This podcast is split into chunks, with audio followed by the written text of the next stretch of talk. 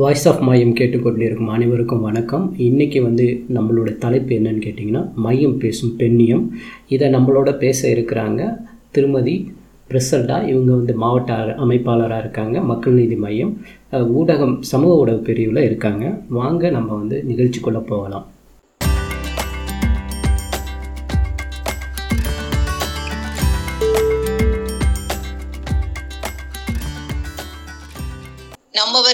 கமல்ஹாசன் அவங்களுக்கு முதல் வணக்கம். எனக்கு இந்த வாய்ப்பு கொடுத்த நல்லுள்ளங்கள் ரெ- ரெண்டு பேரு அவங்களுக்கு நான் கடைசியா ஓட் ஆஃப் தேங்க்ஸ்ல அவங்க பேர் மென்ஷன் பண்றேன். எல்லாருக்கும் குட் ஈவினிங் என்னை பத்தி ஒரு சின்ன இன்ட்ரோடக்ஷன் நான் அரசியல்ல எப்படி எனக்கு கமல்ஹாசன்ற ஆளுமை யாரு? இதெல்லாம் கொஞ்சம் பிரீஃப் பண்ணிக்கிறேன். எல்லாருக்குமே அவங்க அம்மா கி- அம்மா கிட்ட இருந்து சில இன்பார்ன் ஜீன்ஸ் நமக்கு மரபணுகு நமக்கு இயற்கையா வந்திருக்கும்.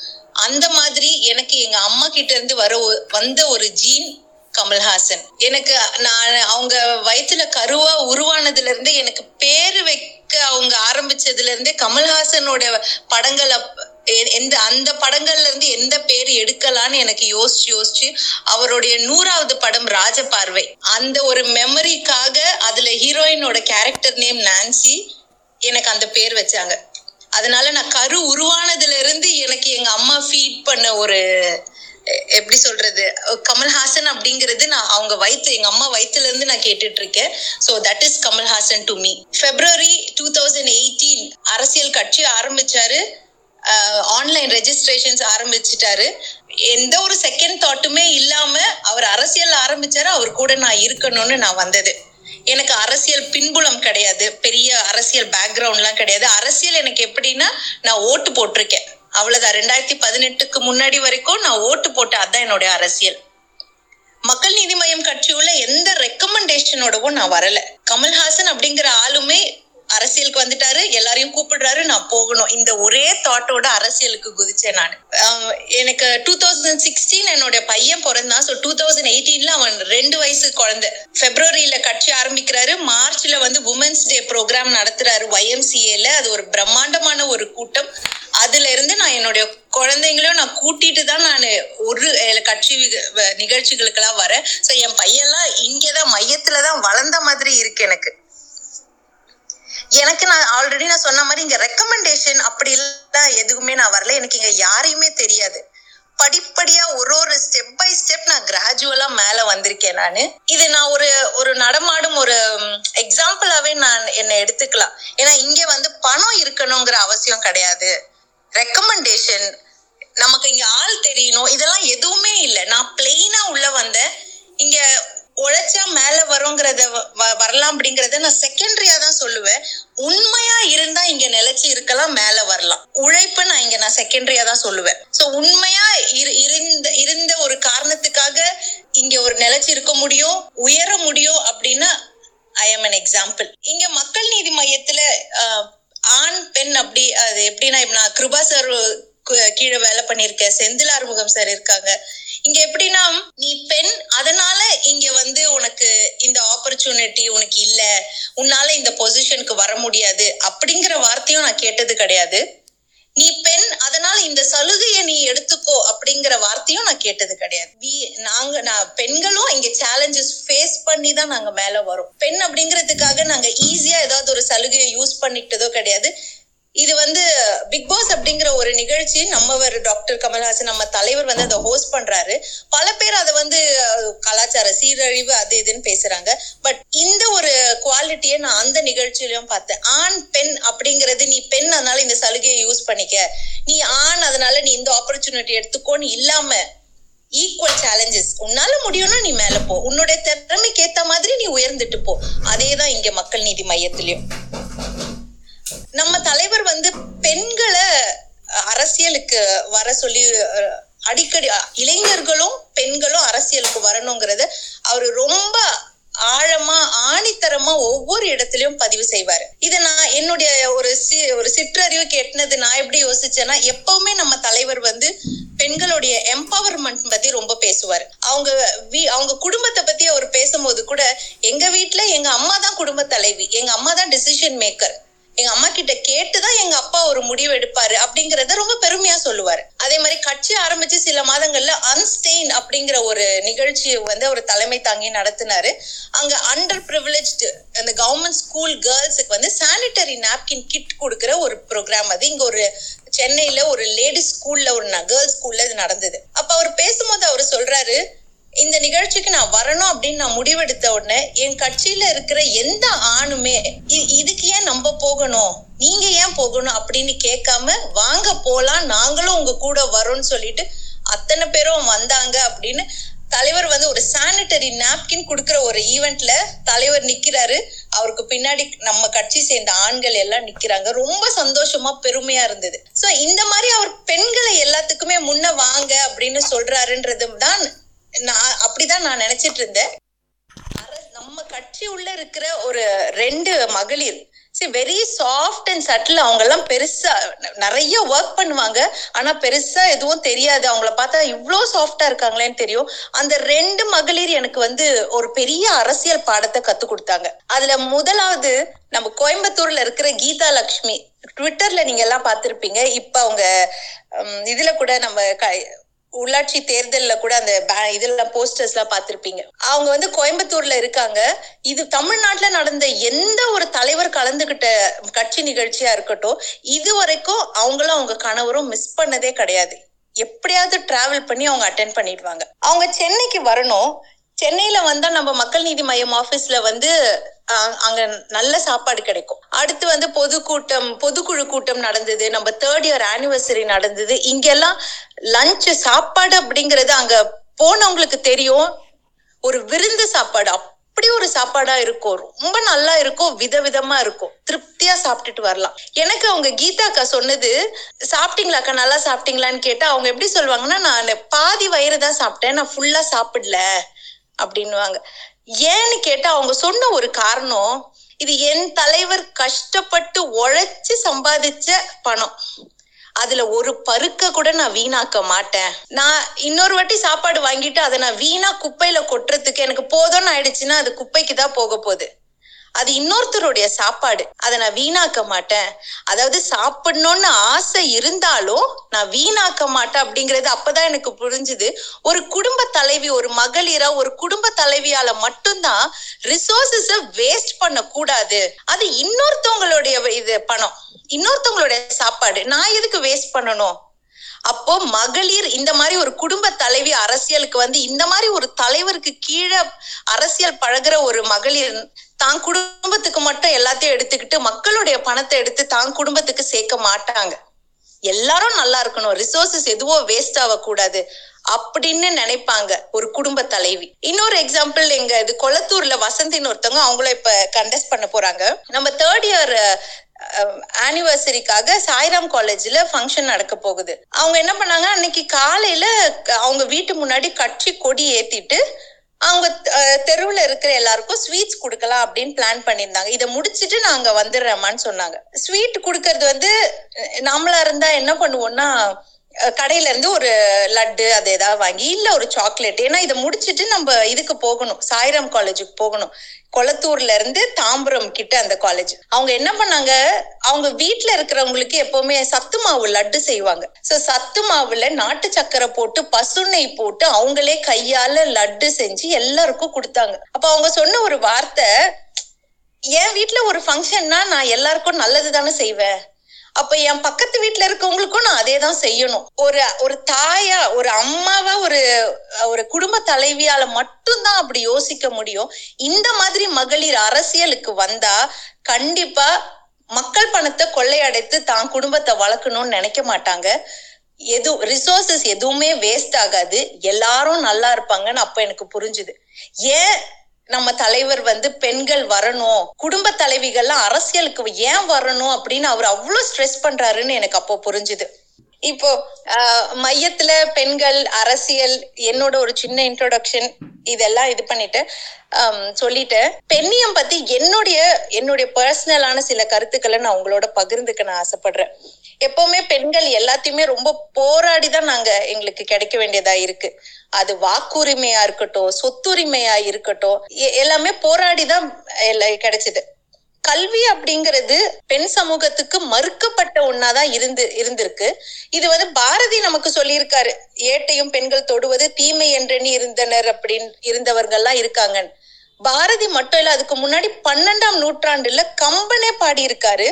பொருந்து செல்வமும் கல்வியும் அப்படின்னு பெண்களுக்கு செல்வமும் கல்வியும் வேணும். ஏன் அப்படின்னு அவர் காரணம் சொல்லியிருக்காரு. உங்க வீட்டுக்கு யாராவது வராங்க அவங்களால முடியல பசிக்குதுன்னு ஏதாவது கேக்குறாங்கன்னா பெண்கள் கிட்ட செல்வம் இருந்தா மட்டும்தான் அவங்க எடுத்து கொடுக்க முடியும். அவங்களுக்கு கல்வி வேணும் செல்வம் வேணும். ஏன்னா ஒன்னும் எல்லா விஷயத்துக்குமே இன்னொரு ஒரு ஆணை வந்து டிபெண்ட் பண்ணி இருக்கிறாங்க. அவங்க கிட்ட யாராவது வருந்தி ஏதாவது வேணும்னு கேட்டா கூட அவங்களால கொடுக்க முடியாத நிலைமையில தான் பெண்கள் இருக்காங்க. இந்த நிலை மாறணும். பெண்களுக்கு செல்வமும் கல்வியும் வேணும் அப்படின்னு கேக்குறாங்க. இதுக்கு இன்னொரு சில பே ஆராய்ச்சியாளர்கள் இல்ல பேச்சாளர்கள் இதை இன்னொரு பார்வையா கூட பார்த்தாங்க. லைக் பொருந்து செல்வமும் கல்வியும் அப்படின்னு சொல்லியிருக்காரு. அப்பனா அவங்களுக்கு பொருந்துற மாதிரி கல்வி அதாவது பெண்களுக்கு ஒரு விதமான கல்வி ஆண்களுக்கு ஒரு விதமான கல்வின்னு கம்பன் அங்க வலியுறுத்துறாரு அப்படிங்கறத சில பேச்சாளர்கள் கேட்டு நான் அத கொஞ்சம் யோசிச்சேன். ஏன்னா அது ஆண்டவருடைய கடவுளுடைய படைப்பா இருக்கட்டும் இல்ல இயற்கையோட படைப்பா இருக்கட்டும் ஆண் பெண் அப்படிங்கிற இரு ஆளுமைகள் இருக்கு. ஆணுக்கு பெண் நிகரில்லை பெண்ணுக்கு ஆண் நிகரில்லை. இவங்களுடைய பண்புகள் வேற ஆண்களுடைய பண்புகள் வேற.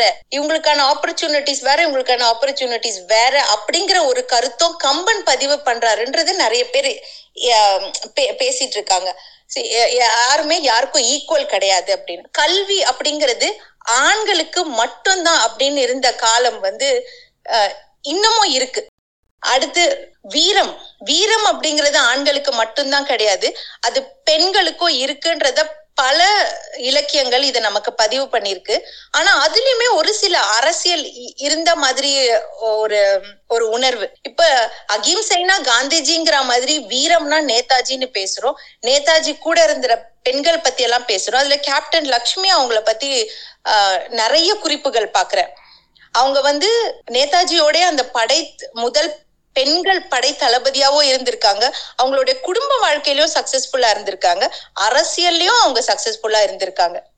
ஆனா அதே அவங்க கூட இருந்த நம்ம தமிழகத்தை சேர்ந்த கோவிந்தம்மாள் அப்படிங்கிறவங்கள பத்தி அவங்க எப்படி இறந்திருக்காங்கன்னா தன்னுடைய சொத்து எல்லாமே தேசத்துக்காக கொடுத்திருக்காங்க. மத்திய அரசு அவங்களுக்கு தர வேண்டிய ஓய்வூதியத்தை மறுத்து இருக்கு ஆயிரத்தி தொள்ளாயிரத்தி எழுபதுல தான் தமிழக அரசு அவங்களுக்கு ஒரு ஓய்வூதியம் கொடுத்திருக்காங்க. ஏன்னா அறுபதுகள்லயே அவங்களுடைய கணவர் ஒரு சாலை விபத்துல இறந்துடுறாங்க. அவருக்கு நான்கு மகள்கள் இரண்டு மகன்கள். கூலி வேலை செய்து அவங்கள படிக்க வச்சு அவங்களுக்கு திருமணம் நடத்தி வச்சு அதாவது அவங்களோட சொத்தெல்லாம் இந்த தேசத்துக்கு செலவு பண்ண ஒரு தேச போராளி கோவிந்தம்மாள் அப்படிங்கிறவங்க கடைசி காலத்துல அவங்களுக்கு இருக்க கூட இடம் இல்லாம ரொம்ப கஷ்டப்பட்டு தான் இறந்திருக்காங்க. இந்த மாதிரி பெண்களும் இருக்காங்க. இது பெருசா நம் பேசப்படுறது இல்ல இது ஒரு ஆண் செய்திருந்தா அதன் பெருசா நிறைய பேர் பேசுறோம். நிறைய பேர் அதை பத்தி பேசுறாங்க எழுதுறாங்க. வள்ளல்கள் அப்படின்னு பேசுறோம். கடையேழு வள்ளல்கள் பத்தி ஆண்களுடைய வள்ளல் வள்ளல் தன்மை அவங்களுடைய ஈகை வீரம் இது எல்லாமே எல்லாரும் பேசுறாங்க.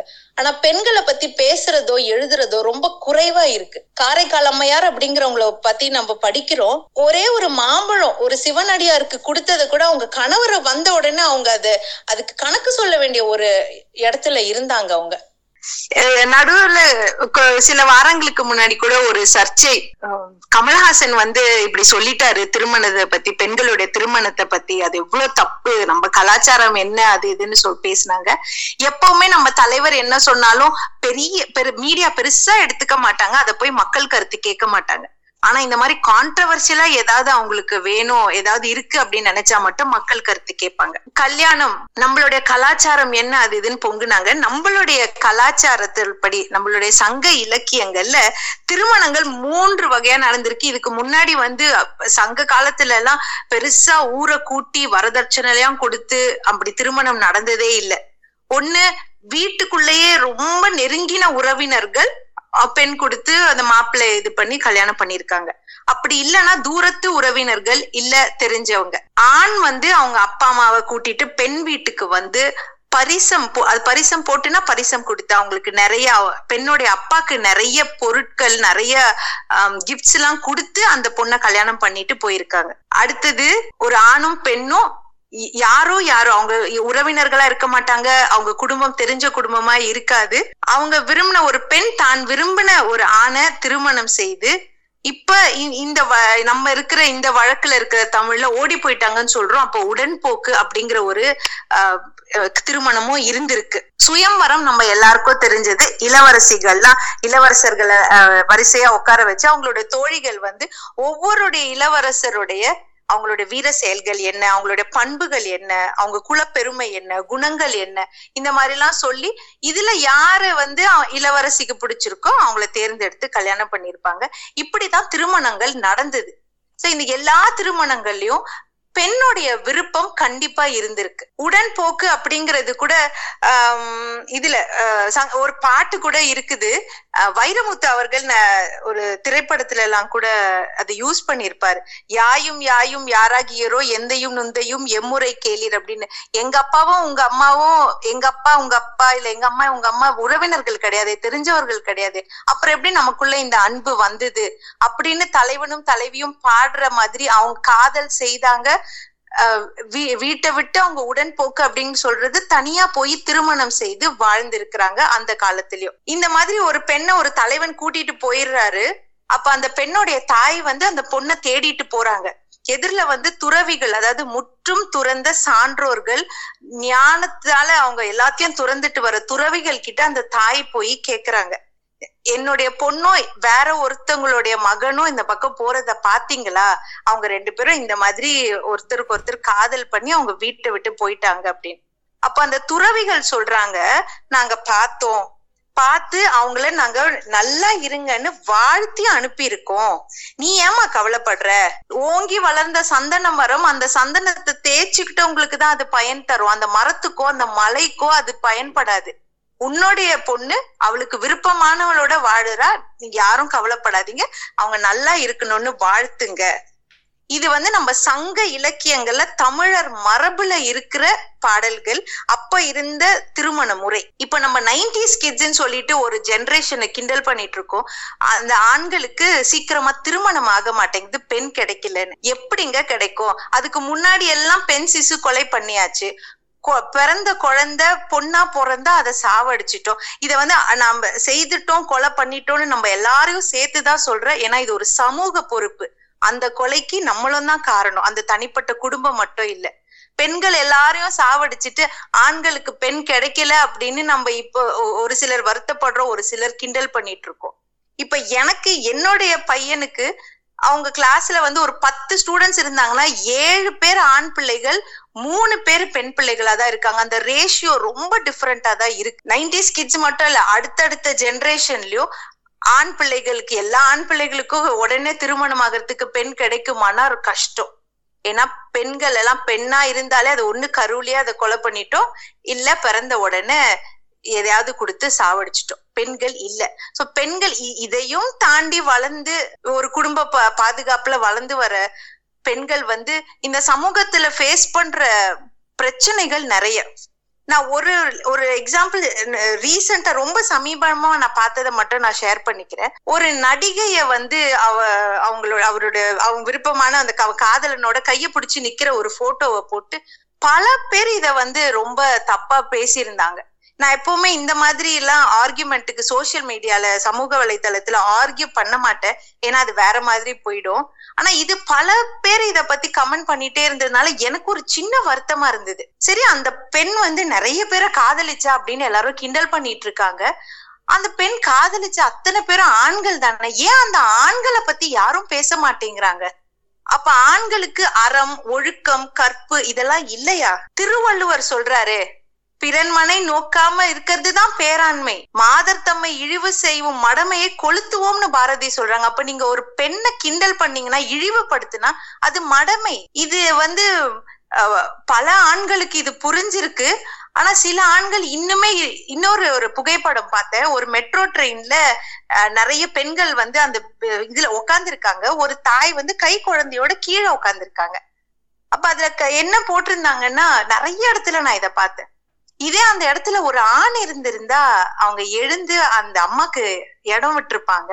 அது ஒரு பெண்ணா இருக்கிறதுனால மட்டும்தான் அந்த அம்மா கீழே உட்காந்துருக்காங்க எனக்கு இதோட புரிதல் வேறையா இருந்தது. நான் ஒரு கை குழந்தை வச்சிருந்தா என்னால அந்த பெஞ்ச் மேல உட்கார முடியாது. அது ஒரு கை குழந்தை என்னுடைய உடல்நிலையும் பார்க்கணும். அந்த குழந்தைய நான் என் மடியில போட்டு தான் நான் என்னால பாத்துக்க முடியும். ஏன்னா அது கை குழந்தையா இருந்தது. அந்த குழந்தை அழுதா என்னால மடியில போட்டு அப்படிதான் சமாதானப்படுத்த முடியும். பெஞ்சில உட்கார முடியாது. நான் அந்த இடத்துல இருந்திருந்தா நான் கீழே தான் உட்கார்ந்து இருந்திருப்பேன் இன்னொரு பார்வை என்ன சொன்னாங்கன்னா ஒருத்தர் எனக்கு கமெண்ட் பண்ணியிருந்தாங்க. அங்க இருந்து நீங்க சொல்றது கரெக்ட் தான். ஒரு ஆண் இல்ல அங்க இருந்து அத்தனை ஆண்களும் எழுந்து அந்த பெஞ்சில இடம் விட்டுருப்பாங்க அந்த பெண்ணுக்கு. ரொம்ப சரி. தாயுமான ஆண்கள் கண்டிப்பா இதை செய்வாங்க. எழுந்து அவங்க இடம் கொடுப்பாங்க. ஏன்னா அந்த ஆனாலும் அவங்க போற தூரம் வரைக்கும் அந்த மெட்ரோ ட்ரெயின்ல எங்க போய் இறங்க முடியுமோ அது வரைக்கும் நின்னுட்டு போக முடியும். ஒருவேளை அந்த பெஞ்ச்ல உட்காந்துருந்த அந்த மூணு பொண்ணுங்கள்ல ஒரு பொண்ணுக்கு ஒரு மந்த்லி பீரியட்ஸ் இருந்திருந்தா அந்த பொண்ணால நின்னுட்டு போக முடியாது. நாங்க கேட்க வர்றதெல்லாம் பெண்களை பார்த்து நீங்க பரிதாபப்படுங்க அப்படின்னு கேட்கல. சலுகை கொடுங்கன்னு கேட்கல. ஒரு விஷயம் நடக்குதா? ஒரு பிரச்சனை நடக்குதா? உடனே அந்த பொண்ணு மேலதான் தப்புன்னு அந்த பொண்ணு மேல பழி போட்டுறாதீங்க. ஏன்னா அவங்களுக்குள்ள ஆயிரம் இருக்கு. அந்த ஒரு பொண்ணால எழுந்து நிக்க முடியலன்னா காலை அந்த அந்த பொண்ணுங்கள் எல்லாம் பார்த்தா ஒன்னும் வேலை செய்யற பொண்ணுங்களா இருக்கும் இல்ல காலேஜ்ல படிச்சுட்டு வர பொண்ணுங்களா இருக்கும் அவங்களுக்கு உடல் ரீதியா என்ன பிரச்சனை இருக்கோ ஏன் அவங்க எழுந்துக்கல அவங்களால அவ்வளவு தூரம் நின்னுட்டு போக முடியுமா? சரி ஆண்கள் பிசிக்கலா ஸ்ட்ராங்கா இருக்கிறது இதுக்காக தானே. பெண்களை அடிமைப்படுத்துறதுக்கோ இல்ல பெண்களை பலாத்காரப்படுத்துறதுக்கோ இல்ல. இங்க இந்த மாதிரி ஆண்கள் இருக்காங்க. நம்ம ஒரு பஸ்ல போகும்போதோ ட்ரெயின்ல போகும்போதோ உட்கார இடம் கிடைக்கலன்னா ஒரு ஆண் எழுந்து உட்கார்ந்து எனக்கு உட்கார இடம் கொடுப்பாரு அப்படின்ற நம்பிக்கையில தான் போறோம். ஆனா ஒரு பெண் எழுந்துக்கலன்னா அதை தப்பா சொல்லாதீங்க அப்படிங்கிறதுதான் ஒரு தாழ்மையான வேண்டுகோள். ஒரு விபச்சாரம் செய்யற ஒரு பெண்ணாவே இருக்கட்டும் பெண்ணை தப்பா பேசுறாங்க. ஆனா ஒரு எயிட்டி பர்சன்ட் ஆஃப் அந்த மாதிரி தொழிலுக்கு போற பெண்களுக்கு அதை கொண்டு போய் அங்க விடுறதே ஒரு ஆனாதானே இருக்கும். ஒரு சகோதரனாவோ இல்ல கணவராவோ இல்ல ஸ்டெப் ஃபாதர் ஸ்டெப் ஃபாதர்னா அம்மாவுடைய ரெண்டாவது கணவர் இந்த மாதிரி ஒரு ஆண்கள் கொண்டு போய் விடுறாங்க. இல்ல குடும்பத்தை அப்படியே பாதியிலே விட்டுட்டு போன ஓடி போயிட்ட ஒரு ஆண் அந்த குடும்பத்தை காப்பாத்தணும் குழந்தைங்களை காப்பாத்தணும் அப்படின்னு நினைக்கிற ஒரு பெண் தான் அந்த மாதிரி ஒரு அவங்களுக்கு விருப்பம் இல்லாம தான் அதை செய்வாங்க. ஏன் அந்த விட்டுட்டு போன ஆண்களை பத்தி யாருமே விமர்சனம் பண்றது இல்ல எல்லா பழி எல்லா தப்பும் ஒரு பெண் மேல மட்டும்தானா? ஆனா இல்ல நம்ம இலக்கியங்கள்ல படிச்சா அறம் ஒழுக்கம் இது எல்லாமே பேராண்மை கொண்ட ஒரு ஆண் மகனுக்கும் இருக்கு. திருமணங்கள் ஏன் இப்போ எல்லாரையும் ஊர் கூட்டி திருமணம் செய்யறாங்க அதுக்கு சாட்சி எல்லாம் இப்போ கையெழுத்து போடுறாங்க அப்படின்னா ஆண் ஒழுக்கம் இல்லாம இந்த மாதிரி ஒரு பெண்ணை கூட்டிட்டு போயிட்டு கொஞ்ச நாள்லயே அவனுக்கு நான் எனக்கு இந்த பொண்ணு தெரியாதே. நான் திருமணமே பண்ணிக்கல அப்படின்னு நிறைய நடந்திருக்கு. அதனால ஏன்னா இதுக்கு முன்னாடி ஊர் கூட்டி திருமணம் எல்லாம் செய்யாத ஒரு கலாச்சாரம் இப்படி மாறி இருக்குன்னா ஒரு ஆண் வந்து அந்த பெண்ணை ஏமாத்து ஏமாத்துற ஒரு நிலைமையில வரும் பொழுது ரகசியமா திருமணம் பண்ணிக்கிட்டா சாட்சி இல்லாம போயிடுது. ஒவ்வொரு கட்டத்திலயும் ஒழுக்கமும் அறமும் ஒரு பெண்ணுக்கு மட்டும் இல்ல ஆணுக்கும் சேர்ந்ததுதான் அப்படிங்கிற ஒரு புரிதல் இருந்துட்டாலே இந்த சமுதாயத்துல நிறைய இந்த கலாச்சார சீரழிவு இதெல்லாம் நடக்காது. கரணம் அப்படின்னா அது திருமணம் அப்படிங்கிற சங்க இலக்கியம் சொல்றது. அதனாலதான் இந்த ப பழமொழி கரணம் தப்பினால் மரணம். அதாவது திருமணம் தப்பா போனா அந்த பொண்ணு வந்து அவ உயிரை மாய்த்துக்கிறா. இதுதான் அந்த பழமொழி. கரணம் தப்பினால் மரணம். அப்ப அதுலயும் ஒரு பெண் தான் பலிகடாகிறா. ரொம்ப ஈஸியா எல்லாரும் சொல்லிடுறாங்க. நீ நீ ஒழுங்கா இருந்திருந்தா இந்த தப்பு நடந்திருக்காது. நீ பாத்திருப்ப. நீ ஒழுங்கா ட்ரெஸ் போடல. சோசியல் மீடியால ஒரு இது பார்த்தேன். கமெண்ட் ஒரு நியூஸ் ரீடருடைய ஒரு நாலு புகைப்படம் போட்டிருக்காங்க. அந்த நியூஸ் ரீடர் வந்து என்ன நியூஸ் வாசிக்கிறாங்கன்னா இந்த இந்த இடத்துல இந்த பெண்களை பலாத்காரம் பண்ணிட்டாங்க இந்த பெண்களை இது பண்ணிட்டாங்க இந்த மாதிரி நியூஸ் எல்லாம் சொல்றாங்க. அதுல அதெல்லாம் ஸ்கிரீன்ஷாட் எடுத்து ஒருத்தர் அதை கொலாஜ் பண்ணி போட்டிருக்காரு. நியூஸ் வாசிக்கிற நீ ஷால் போடாம நியூஸ் வாசிக்கிற. இந்த மாதிரி பண்ணா உன்னை அப்படிதான் பண்ணுவாங்க. நீங்க எல்லாம் முதல் ஒழுங்கா இருங்க. சுதந்திரம் அப்படிங்கிறது எனக்கு விருப்பமானதை நான் செய்யறதுதான் எனக்கு சுதந்திரம் கிடையாது. உனக்கு விருப்பமானதை உன்னை நான் செய்ய விடுறேன்ல. உனக்கு என்ன விருப்பமோ அதை நான் படிக்க விடுறேன்ல. அந்த சுதந்திரத்தை நான் உனக்கு கொடுக்குறேன்ல. அது சுதந்திரம் கிடையாது. எங்களுடைய சுதந்திரம் எங்களுக்கு விருப்பம் இல்லாததை நாங்க செய்யாம இருக்கிறது தான் எனக்கு விருப்பமே இல்லைனாலும் ஒரு ஒரு கட்டாயத்துக்காக நான் செய்யறேன் பாருங்க. அந்த நிலைமையில தள்ளப்படும் பொழுதுதான் பெண்களுக்கு யார்கிட்ட சொல்றதுன்னு கூட தெரியாது. பர்வீன் சுல்தானா அப்படின்ற ஒரு பேச்சாளர் வந்து மேடையில பேசுறாங்க. நான் நல்லா சமைப்பேன். நான் சமைச்சா எல்லாரும் நல்லா சாப்பிடுவாங்க. என் குடும்பத்துல இருக்கவங்க திருப்தியா சாப்பிடுவாங்க.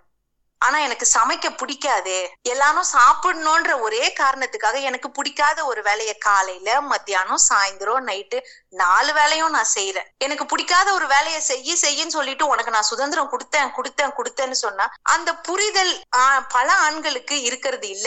ஐம்பெரும் காப்பியங்கள்லாம் நிறைய படி படிக்கிறோம் கேள்விப்பட்டிருக்கோம் ஸ்கூல்ல எல்லாம் படிச்சிருக்கோம். அதுல பெண்கள்ல வந்து ரொம்ப உயர்வா பே பேசியிருப்பாங்க. அதாவது ஓடுற நதியில இருந்து வணங்கும் தெய்வம் வரைக்குமே பெண்களுடைய பெயரை முதன்மைப்படுத்தியிருப்பாங்க. சீவக சிந்தாமணியில வந்து சீவகனோட கல்வி அறிவை ஞானம் என்னும் குமரி அவர் ஒரு நாட்டை அவருடைய நாட்டை மீட்டு கொண்டு வந்தாருன்னா சீவகன் மண்மகளை மணந்தான். அவரோட முடி சூடிய நிகழ்ச்சிக்கு பூமகளை மணந்தான். இந்த மாதிரி எல்லாத்துக்குமே மகள் பெண் குமரி இப்படிதான் பயன்படுத்துறாங்க. நான் மூதுரை படிச்சிட்டு இருந்தேன். என் குழந்தைக்கு சொல்லி கொடுக்கலாம் அப்படின்னு. முதல் மூதுரை. நான் படிச்ச விளக்கம் இப்படி. இதுக்கு யாராவது மாற்று கருத்து இருந்தா எனக்கு தயவு செய்து சொல்லுங்க. வரு இளமையில் வறுமையும் முதுமையில் செல்வமும் வீண். அது போல ஒரு பெண்ணின் அழகு அவளை ரசிக்க ஆள் இல்லைன்னா அந்த அழகு வீண். இதை நான் என் பையனுக்கு என்னோட ட்விட்டர் கவர் இதை பார்த்து பிக்சரை பார்த்து நிறைய பேர் ஃபாலோ பண்ணிட்டு எனக்கு மெசேஜும் பண்ணுவாங்க. இந்த கவர் பிக்சருக்காக உங்களை நான் ஃபாலோ பண்றேன். I am raising a son with whom your daughter will be safe நான் என் குழந்தைக்கு வந்து குட் டச் பேட் டச் இதெல்லாம் நான் சொல்லி கொடுக்க மாட்டேன். தொடவே தொடாத. எதுக்கு ஒரு பொண்ணை தொடுற? ஃபோர்ஸ்ஃபுல்லி யாரையுமே தொடக்கூடாது. ஒருத்தவங்களுக்கு பிடிக்காத ஒரு விஷயத்த நீ செய்யவே கூடாது. நான் அவனுக்கு இந்த மோதிரையை நான் எப்படி நான் விளக்கி நான் சொல்லுவேன்னு எனக்கு புரியல. இளமையில் வறுமையும் முதுமையில் செல்வமும் வீண் அது போல ரசிக்க ஆள் இல்லாத ஒரு பெண்ணின் அழகும் வீண். இப்ப சங்க இலக்கியத்தை பெண்களை ரொம்ப போற்றக்கூடிய நிறைய எல்லா நூல்களையும் படிக்கிறோம். அங்க இந்த மாதிரியும் இருக்கு எ- எனக்கு இறுதியா பெண்கள் கிட்ட சொல்ல வேண்டிய ஒரு விஷயம் ஆண்கள் கிட்ட கேட்க வேண்டிய ஒரு விஷயம் பரிதாபப்பட வேணாம் பெண்களை பார்த்து சலுகைகளும் கொடுக்க வேண்டாம். பெண்களுக்கு ஒரு ஸ்ட்ராங்கான மெசேஜ் பாதகம் செய்பவரை கண்டால் நாம் பயம் கொள்ளலாகாது. மோதி மிதித்து விட வேண்டும். அவர் முகத்தில் உமிழ்ந்து விட வேண்டும். தைரியமா எதுவா இருந்தாலும் ஃபேஸ் பண்ணி எங்களால மேல வர முடியும். ஆண்களோட துணையோட. அதுக்குன்னு உங்ககிட்ட பரிதாபமோ சலுகையோ எதிர்பார்க்கல. எனக்கு இப்போ யாருக்கு யாருக்காவது ஏதாவது கேள்வி இருக்கா? கீழே இருக்காவது கேள்விகள் இருந்தால் மேலே வந்து கேட்கவும். ஆஹ் அவங்க உரை நீங்கள் முடிச்சிட்டீங்க கரெக்டாக எனக்கு ஏதாவது கேள்வி இருந்தா அப்படியே ஆ ஓகே நான் கீழே இருக்கவங்களுக்கு இன்வைட் பண்ணுறேன் மேலே வந்து பேசுங்க. உங்களுடைய கேள்விகள் உங்களுடைய எனக்கு கீதாக்கா இங்க இருந்தாங்க. இருக்காங்க அவங்களுக்கு. நான் அவங்கள பத்தி தான் நான் பேசியிருந்தேன் நானு. அவங்க சொன்ன ஒரு வார்த்தை. இது என் தலைவர் கஷ்டப்பட்டு சம்பாதிச்சு உழைச்சு சம்பாதிச்ச காசு அதுல ஒரு பருக்க கூட வீணாக்க மாட்டேன் அப்படின்னு அவங்களுக்கு அவங்க கூட அதை மறந்துருப்பாங்க. எனக்கு அந்த அரசியல் வந்து இப்பவும் எனக்கு அது ஞாபகம் இருக்கு. கீதாக்கா தேங்க்யூ so மச் வேற யாருக்காவது கேள்வி இருந்தா ப்ளீஸ் சுப்பிரமணியன் சார் பேசட்டும். இளங்கோ சார் நான் உங்களை மியூட் பண்ணுறேன் அனைவருக்கும் மாலை வணக்கம். பிரிசிலா மேடம் உங்களுக்கு ஒரு வணக்கம். தேங்க்யூ சார் வணக்கம். ஆஹ் மேடம் உங்களுடைய உரை கேட்டால் நல்லா இருந்தது. மேடம். அப்போ இது பார்த்தீங்கன்னா பாப்புலேஷன்ல பார்த்தீங்கன்னா வாக்காளர் அட்டையில் பார்த்தீங்கன்னாக்கா பெண்கள் தான் அதிகமாக இருக்காங்க. நீங்கள் சொல்றீங்க பெண்கள் கம்மியாயிட்டாங்க எப்படி பொண்ணு கிடைக்கும் அப்படின்னு சொல்றீங்க. பட் வாக்காளர் இதெல்லாம் பார்த்தீங்கன்னாக்கா பெண்கள் தான் அதிகமாக இருக்காங்க. சரி சரி இந்த இந்த நைன்டிஸ் ஜெனரேஷன் அதுக்கு அடுத்த உள்ள ஜெனரேஷன்ல அதுக்கு தனியா எடுத்து பார்த்தா ஒருவேளை இது தெரியுமா இருக்கும்ன்ற சார் ஏன்னா நம்ம வாக்காளர்கள்ல எல்லாமே கன்சாலிடேட் கலெக்டிவா தானே இருக்கு. ஆமாம் கரெக்டாக இருக்கும்போது பார்த்தா ஒவ்வொரு தொகுதியிலும் பார்த்தா பெண்கள் தான் அதிகமாக இருக்காங்க ஆண்களை விட. இல்லை அது வருடத்தை நம்ம கம்பேர் பண்ணோம். எந்த டெக்கேடில் எல்லாரோட ஏஜை கம்பேர் பண்ணோம்னா ஆண்களுக்கு சமமாக இருப்பாங்களான்னு தெரியும். நீங்க இந்த பெண் சிசு கொலையெல்லாம் நீங்க ஒத்துக்கிறீங்கல்ல சார்? அது நடந்திருக்கு. பெண் கண்டிப்பா. குழந்தையா பிறந்த அதை இந்த கள்ளிப்பால்லாம் இது இதெல்லாம் ஒத்துக்கிறீங்க இல்லைங்களா? கண்டிப்பாக கண்டிப்பாக நான் கேள்விப்பட்டிருக்கேன். அது அது அதுதான் சார். சப்போஸ் இந்த நைன்டிஸ்க்கு அப்புறமா நீங்க ஒரு ஒரு ஸ்டாட்டிஸ்டிக்ஸ் எடுத்து பார்த்தா ஒருவேளை நான் சொல்றது சரி. புரியும்னு நினைக்கிறேன். என்னால முடிஞ்சா நான் அதை அந்த மாதிரி அந்த ஸ்டாட்டிஸ்டிக்ஸ் நான் எடுத்து நான் உங்களுக்கு எக்ஸ்பிளைன் பண்றேன் சார். இன்னொரு இன்னொரு கேள்வி மேடம் நீங்க என்ன நினைக்கிறீங்க? அதாவது மையத்துல ஏன் பெண்கள் கம்மியா இருக்காங்க? பெண்கள் செயல் வீரர்களா இருக்கட்டும் நிர்வாகிகளா இருக்கட்டும் தொண்டர்களா இருக்கட்டும் பெண்கள் வந்து ரொம்ப லேக்கிங்ல இருக்காங்களா? என்ன காரணம்? சார் இங்க வந்து ஈஸியா மேல வந்துட முடியாது சார். ஈஸியா நிலைச்சும் இருக்க முடியாது. நம்ம சேலஞ்சஸ் ஃபேஸ் பண்ணணும். நானும் நிறைய சேலஞ்சஸ் ஃபேஸ் பண்ணியிருக்கேன். நான் இப்போ நான் ஒரு எக்ஸாம்பிள் நான் சொல்றேன். நானுமே இங்க இருந்து இந்த பொறுப்புல இருந்து ரிசைன் பண்ணிக்கலாம் அப்படின்ற எண்ணம் எனக்கும் வந்திருக்கு. இங்க நான் ஈஸியா நான் இந்த- இந்த இடத்துக்கு நான் வரலைங்க சார். நான் வந்து கிருபா சார் கிட்ட போய் கேட்டேன் சார் நான் ரிசைன் பண்ணிக்கிறேன். எனக்கு அரசியல் செட் ஆகாது போல. நான் இந்த பொறுப்புல இருந்து ரிசைன் பண்ணிக்கிறேன் அப்படின்னு நான் சொன்னேன். அவர் சொன்ன வார்த்தைங்க சார் இப்பவும் அதுதான் என்னை இங்க நிக்க வைக்குது. நான் ஈஸியா நான் உங்களை ஓகே நீங்க போங்கன்னு நான் சொல்லிடுவேன். இந்த இடத்துக்கு இன்னும் நிறைய பேர் இருக்கிறாங்க. டிசர்விங்கா நிறைய பேர் வருவாங்க. நீங்க ஒரு மூணு நாலு மாசம் கழிச்சு நீங்க பார்க்கும் பொழுது இந்த காரணத்துக்காகவா இவ்வளவு பெரிய பொறுப்பை விட்டோன்னு நீங்க ஃபீல் பண்ணுவீங்க? உங்களுக்கு கொஞ்ச நேரம் டைம் தரேன். ஒரு தராசுல ஒரு பக்கம் மக்கள் நீதி மையமும் அதன் தலைவர் கமல்ஹாசனையும் வைங்க. இன்னொரு பக்கம் உங்களுடைய இந்த பிரச்சனையை வைங்க. எதுக்கு வெயிட்டேஜ் ஜாஸ்தின்னு பார்த்துட்டு நீங்க முடிவெடுங்கன்னு சொன்னாரு சார் இது வரைக்கும் எந்த பிரச்சனையுமே டாக்டர் கமல்ஹாசனை விட பெரிய பிரச்சனை எதையும் ஃபேஸ் பண்ணலைங்க சார். இந்த மாதிரி இத இத தாண்டி வந்துடலாம் அப்படின்னு உண்மையா நின்னா கண்டிப்பா இங்க நிலைச்சிருக்கலாம். இங்க இருக்கிற மகளிர் அதை ஒத்துப்பாங்க. கீதாக்கெல்லாம் இருக்காங்க இத ஒத்துப்பாங்க கண்டிப்பா. முடியல அப்படின்னு பின்வாங்கி போறது வந்து அது நான் நான் அட்வைஸ் பண்றது இல்ல அது அது ஆண்களா இருக்கட்டும் பெண்கள் இங்க யாராவது என்னால முடியலமா இந்த இதை சமாளிக்க முடியலன்னு சொன்னா கண்டிப்பா நான் அது நான் இந்த அட்வைஸ் தான் கொடுப்பேன் நான். ஸ்ட்ராங்கா நின்னா நல்லா இருக்கும். ஏன்னா நம்ம தலைவர் ஆசைப்படுறதும் அதுதான். பட் நீங்க சொன்ன பாயிண்ட் வேலிட் பாயிண்ட் இதுக்கப்புறமா நான் பெண்கள் இன்னும் இங்க நிறைய வர்றதுக்கு நான் தனிப்பட்ட முறையில முயற்சிக்கிறேன் சார் தனிப்பட்ட முறையில்? அதுக்கு நீங்கள் இங்கே அது என்ன சொல்ல விரும்புறீங்கன்னு சொல் சொன்னீங்கன்னா எங்களுக்கும் நல்லா இருக்கும். இங்க இருக்கிற ஆண்கள் ஒவ்வொரு ஆண்களும் அவங்க வீட்ல இருக்கிற ஒரு பெண்ணை நீங்க கட்சிக்குள்ள கொண்டு வாங்க. ஒரே ஒரு பெண் யாரோ அம்மாவோ சகோதரியோ மனைவியோ மகளோ இங்க இருக்க ஒவ்வொரு ஆணும் அவங்க வீட்ல இருக்க ஒரு பெண்ணை நம்ம மக்கள் நீதி மய்யம் கட்சிக்கு நீங்க கொண்டு வாங்க. இங்க இங்க மகளிரோட ஸ்ட்ரென்த் அதிகமாயிடும் சார். ஏன்னா நானே தோத்துட்டேன். நான் வந்து ரெண்டு எனக்கு ரெண்டு டாக்டரு ஓகே சார் ஒருத்தி வந்து சாஃப்ட்வேர் கம்பெனியில் ஒர்க் பண்ணுறா அவனுக்கு வந்து பிகாம் ஃபைனல் பண்ணிட்டு இருந்தா. ஓகே போன வருஷம். நான் வந்து உறுப்பினர் முகாம் போட்டோம். உறுப்பினர் முகாமில் எனக்கு வட்ட செயலாளர் வந்து குபேரன் மோகன் இருந்தார். மற்ற யாரும் மற்ற யாரும் இதில் மையத்தில் இல்லை. நகர செயலாளர் தான் மதிவாணன் அவர். அவரு கொஞ்சம் வேலையாக போயிட்டாரு. அப்போ பார்த்தா மதியம் இவர் குபேந்திர மோகன் இருக்காரு. அவரு கூட பத்து மணிக்கு வேலைக்கு போகணும் சார் அப்படின்னு சொன்னார். டக்குன்னு என்ன பண்ணேன் என் டாக்டர் ரெண்டு பேரையும் கூட்டு வந்துட்டேன். கூட்டு வந்து இதுதான் மையம் முகாமில் உட்காரணுன்னா சரி வந்து உட்கார்ந்தாங்க. ச- பார்த்து நல்லா இன்ட்ரெஸ்டாக இருந்தாங்க. அப்புறம் ஒரு வாரம் கழிச்சு அவங்ககிட்ட பேசும்போது அப்பா நான் வரலப்பா அரசியலுக்கெல்லாம் வரலப்பா. எனக்கு வேண்டாம்ப்பா அப்படின்றாங்க. நான் திருப்பி திருப்பியும் சொல்கிறேன்னு கேட்கல என்ன நம்மளுக்கு கன்வின்சிங் பண்ணக்கூடிய கெப்பாசிட்டி இல்லையா? இங்க வந்து அவங்க ஏஜோட இருக்க யங்ஸ்டர்ஸோட நீங்க கொஞ்சம் இன்ட்ராக்ட் பண்ண விட்டீங்கன்னா இல்ல மகளிரோட இன்ட்ராக்ட் பண்ண விட்டீங்கன்னா கண்டிப்பா உங்களுக்கு இன்ட்ரெஸ்ட் வருங்க சார் சார் இப்போ இங்க இளைஞர்கள் நம்ம நான் சொல்றது பிகே சரத் சூர்யா இவங்க எல்லாருமே மே செகண்டுக்கு அப்புறமா நம்ம கட்சிக்குள்ள வந்து இதுக்கப்புறமா நம்ம பின்னாடி நிக்க கூடாது நம்ம தான் முன்னாடி இருந்து இந்த தேரை இழுத்துட்டு போகணும் அதாவது நம்ம ஜெயிக்கிற இடத்துல போய் இருக்கிறது வேற. நம்ம தோத்து போயிட்டோம்னு எல்லாரும் மீடியால இருந்து எல்லாருமே நீங்க தோத்துட்டீங்க தோத்துட்டீங்க ஒண்ணுமே இல்ல மையம்ல யாருமே இல்லைன்னு சொல்றப்ப இந்த மாதிரி இளைஞர்கள் உள்ள வந்து நாங்க இருக்கோம் நாங்க இந்த தேரை இழுத்துட்டு போறோம் அதுல உட்கார்ந்து இருக்கிறவரை கொண்டு போய் அந்த கோட்டையில சேர்க்கிறோம் அப்படின்னு சொல்றாங்க பாருங்க சார். இந்த மாதிரி யங்ஸ்டர்ஸ் கிட்ட நீங்க அவங்கள இன்ட்ராக்ட் பண்ண விடுங்க. இல்ல நீங்க என்கிட்ட கூட இது பண்ணுங்க சார். மகளிர்லாம் நாங்க ஒன்னா சேர்ந்து பண்றோம். பட் ஸ்டூடெண்ட்ஸோட சப்போர்ட் இருந்தா நமக்கு நம்ம இன்னும் கொஞ்சம் மேல வருவோம். ஆமா அது உங்களுக்கு ஏக்கமா எடுத்து நீங்க செய்யலாமே. கண்டிப்பாங்க சார் கண்டிப்பா. ம் செய்யலாம். எங்க வீட்டுக்கு வாங்க. நீங்க சொல்றது பெரிய பேசுங்க. கண்டிப்பா. ஆ, டாக்டர்கிட்ட பேசுங்க. கண்டிப்பா சார் கண்டிப்பா. எனக்கு எனக்கு ஒரு டாக்டர் யாரா வரணும்னு தான் ஆசை எனக்கு அரசியல்ல. வெரி குட் தேங்க்யூ சார் இந்த மாதிரி இந்த மாதிரி என்ன கண்டிப்பா இதை செய்திடலாங்க சார் ஆ சரிங்க. ரொம்ப நன்றிங்க. உங்களுடைய Thank ஸ்பீச் you, நல்லா sir. இருந்தது thank you sir thank you sir thank you okay. நன்றி. இளங்கோ சார் நீங்கள் பேசுங்க உங்களுக்கு கேள்வி இருந்தால் இந்த தலைப்பை ஒட்டி வைங்க. எல்லோருக்கும் வணக்கம். பிரிஸ்டா மேடம் சொன்ன மாதிரி அந்த கிருபாகரன் சார் சொன்னது வந்து ரொம்ப சரியான விஷயம். அப்புறம் நீங்க ஆரம்பத்துல இருந்தே ஒரு டிஃபரன்ஸ் பாக்குற மாதிரி தெரியுது. அதான் ஹெட்டிங் ஹெட்டிங்கே வந்து பெண் பெண்ணியம் அப்படின்னு வர்றது. இந்த காலத்துக்கு வந்து அது ஆக்சுவலா ஒரு தேர்ட்டி பர்சன்ட் தான் அப்படின்ற மாதிரி ஃபீல் பண்றேன். ஏன்னா சாஃப்ட்வேர் இண்டஸ்ட்ரியில அந்த பக்கம்லாம் வந்து வேற மாதிரி போயிட்டு இருக்கு லேடிஸ் லீட் பண்ணிட்டு இருக்காங்க. ஹெட் எல்லாம் லேடிஸ் இருக்காங்க. சேர்மன் சேர்மன் ஒய்ஃப் இருந்தா சேர்மன் அவ்வளோ பேச மாட்டாரு. ஒய்ஃப் தான் நிறைய பேசுவாங்க. கண்ட்ரோல் பண்ணுவாங்க ஹெச்ஆரா இருப்பாங்க அந்த மாதிரிலாம் நடந்து போயிட்டு ஸோ அந்த எப்படி சொல்லணும்னா படிச்சு ரொம்ப படிச்சவங்க வந்து வேற மாதிரி இருக்காங்க. பெரிய வேலை அந்த மாதிரி இருக்கிறவங்க எல்லாம் வந்து ஈக்குவாலிட்டி வந்துருச்சு கிட்டத்தட்ட. பட் ஆணினம் பெண்ணினம்ங்கிற டிஃபரன்ஸ் வந்து இப்போ இல்லை எப்பவுமே இருக்கும். அதுல ஏற்றத்தாழ்வுகள் வந்து கொஞ்சம் இருக்கத்தான் செய்யும்.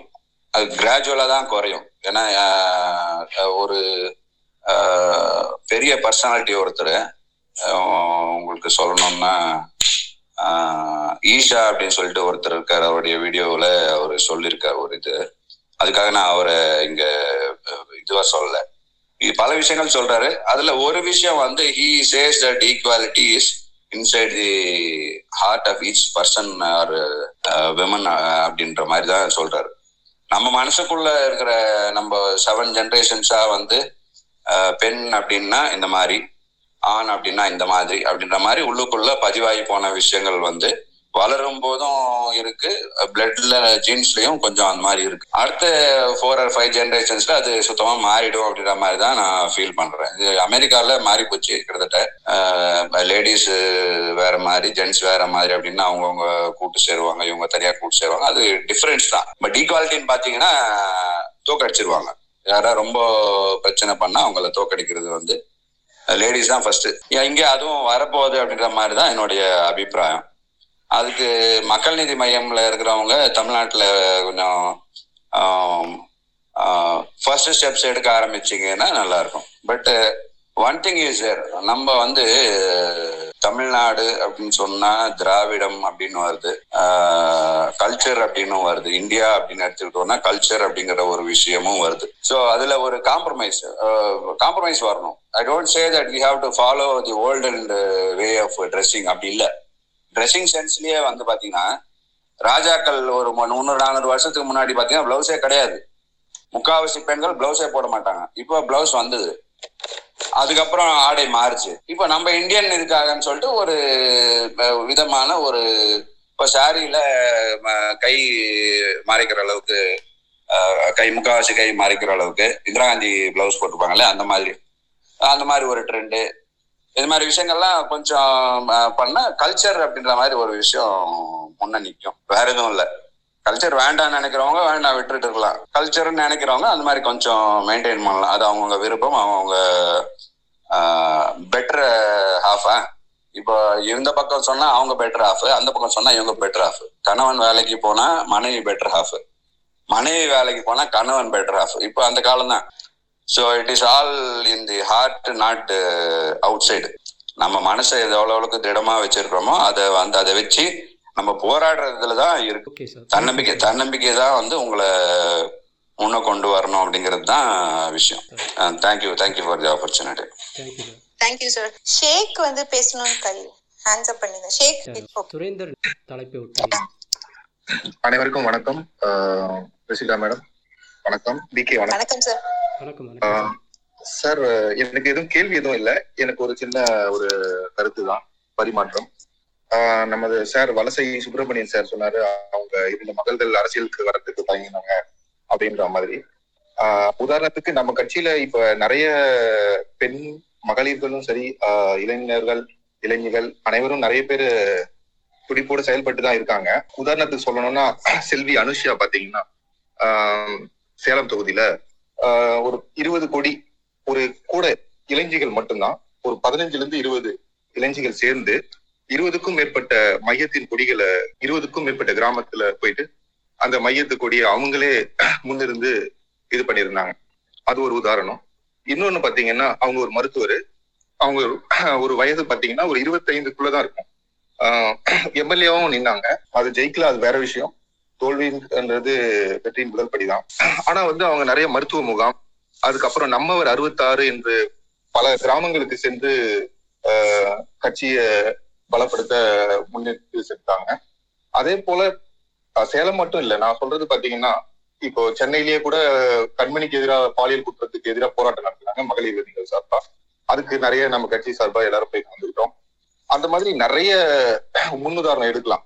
இந்த மாதிரி செயல்களை காமிச்சு நாம வந்து கட்சியை வளப்படுத்தவும் ஆஹ், மகளிர்களை இன்னும் நிறைய கட்சியில நம்ம இணைக்கிறதுக்கும் முன்னெடுக்கலாம். ஆஹ், உதாரணத்துக்கு ஸ்னேகா மோகன்தாஸ் அனுஷா ரவி மூகாம்பிகை. இது போல நிறைய மகளிர் அணிகள் சிறப்பாக செயல்பட்டு கொண்டிருக்கிறார்கள். இதுதான் என்னோட கருத்து. பரிமாற்றம். வாய்ப்புக்கு நன்றி. மைய உறவுகளுக்கு வணக்கம். பிரிஸ்லா மேடம் வணக்கம். வணக்கம் சார். நீங்க பெண்ணியம் பத்தி ரொம்ப நல்ல டீட்டெயிலா நல்லா சொன்னீங்க. ஸோ நான் இதை எப்படி பாக்குறேன்னா இது ஒரு ஒரு இயற்கை இது. இது நம்ம யார் இன்வால்வ் ஆனாலும் ஆகலைனாலும் ஒரு காலத்துல வந்து உடன்கட்டை ஏறுதல் பொண்ணு அடுப்படியிலே தான் இருக்கணுங்கிற மாதிரி இருந்தது. பட் இன்னித்து டேட் பாத்தீங்கன்னா இது கம்ப்ளீட்டா மாறி இருக்கு பட் இப்ப இருக்கிற யங் ஜென்ரேஷன் இப்ப இருக்கிற குழந்தைங்க யங்ஸ்டர்ஸ் அவங்க காலம் வரும்போது இதெல்லாம் கண்டிப்பா மாறும். இது நான் ஒரு இயற்கையா பாக்குறேன். இது கண்டிப்பா மாறிடும். எல்லாருமே சம ஆணும் பெண்ணும் நிகருங்கிற ஸ்டேஜ் வருங்கிற நம்பிக்கை எனக்கு இருக்கு. கட்சி ரீதியா நான் என்ன சொல்றேன்னா இப்ப நீங்க சொல்லியிருந்தீங்க மகளிரோட ஈடுபாடு நிறைய இருக்க.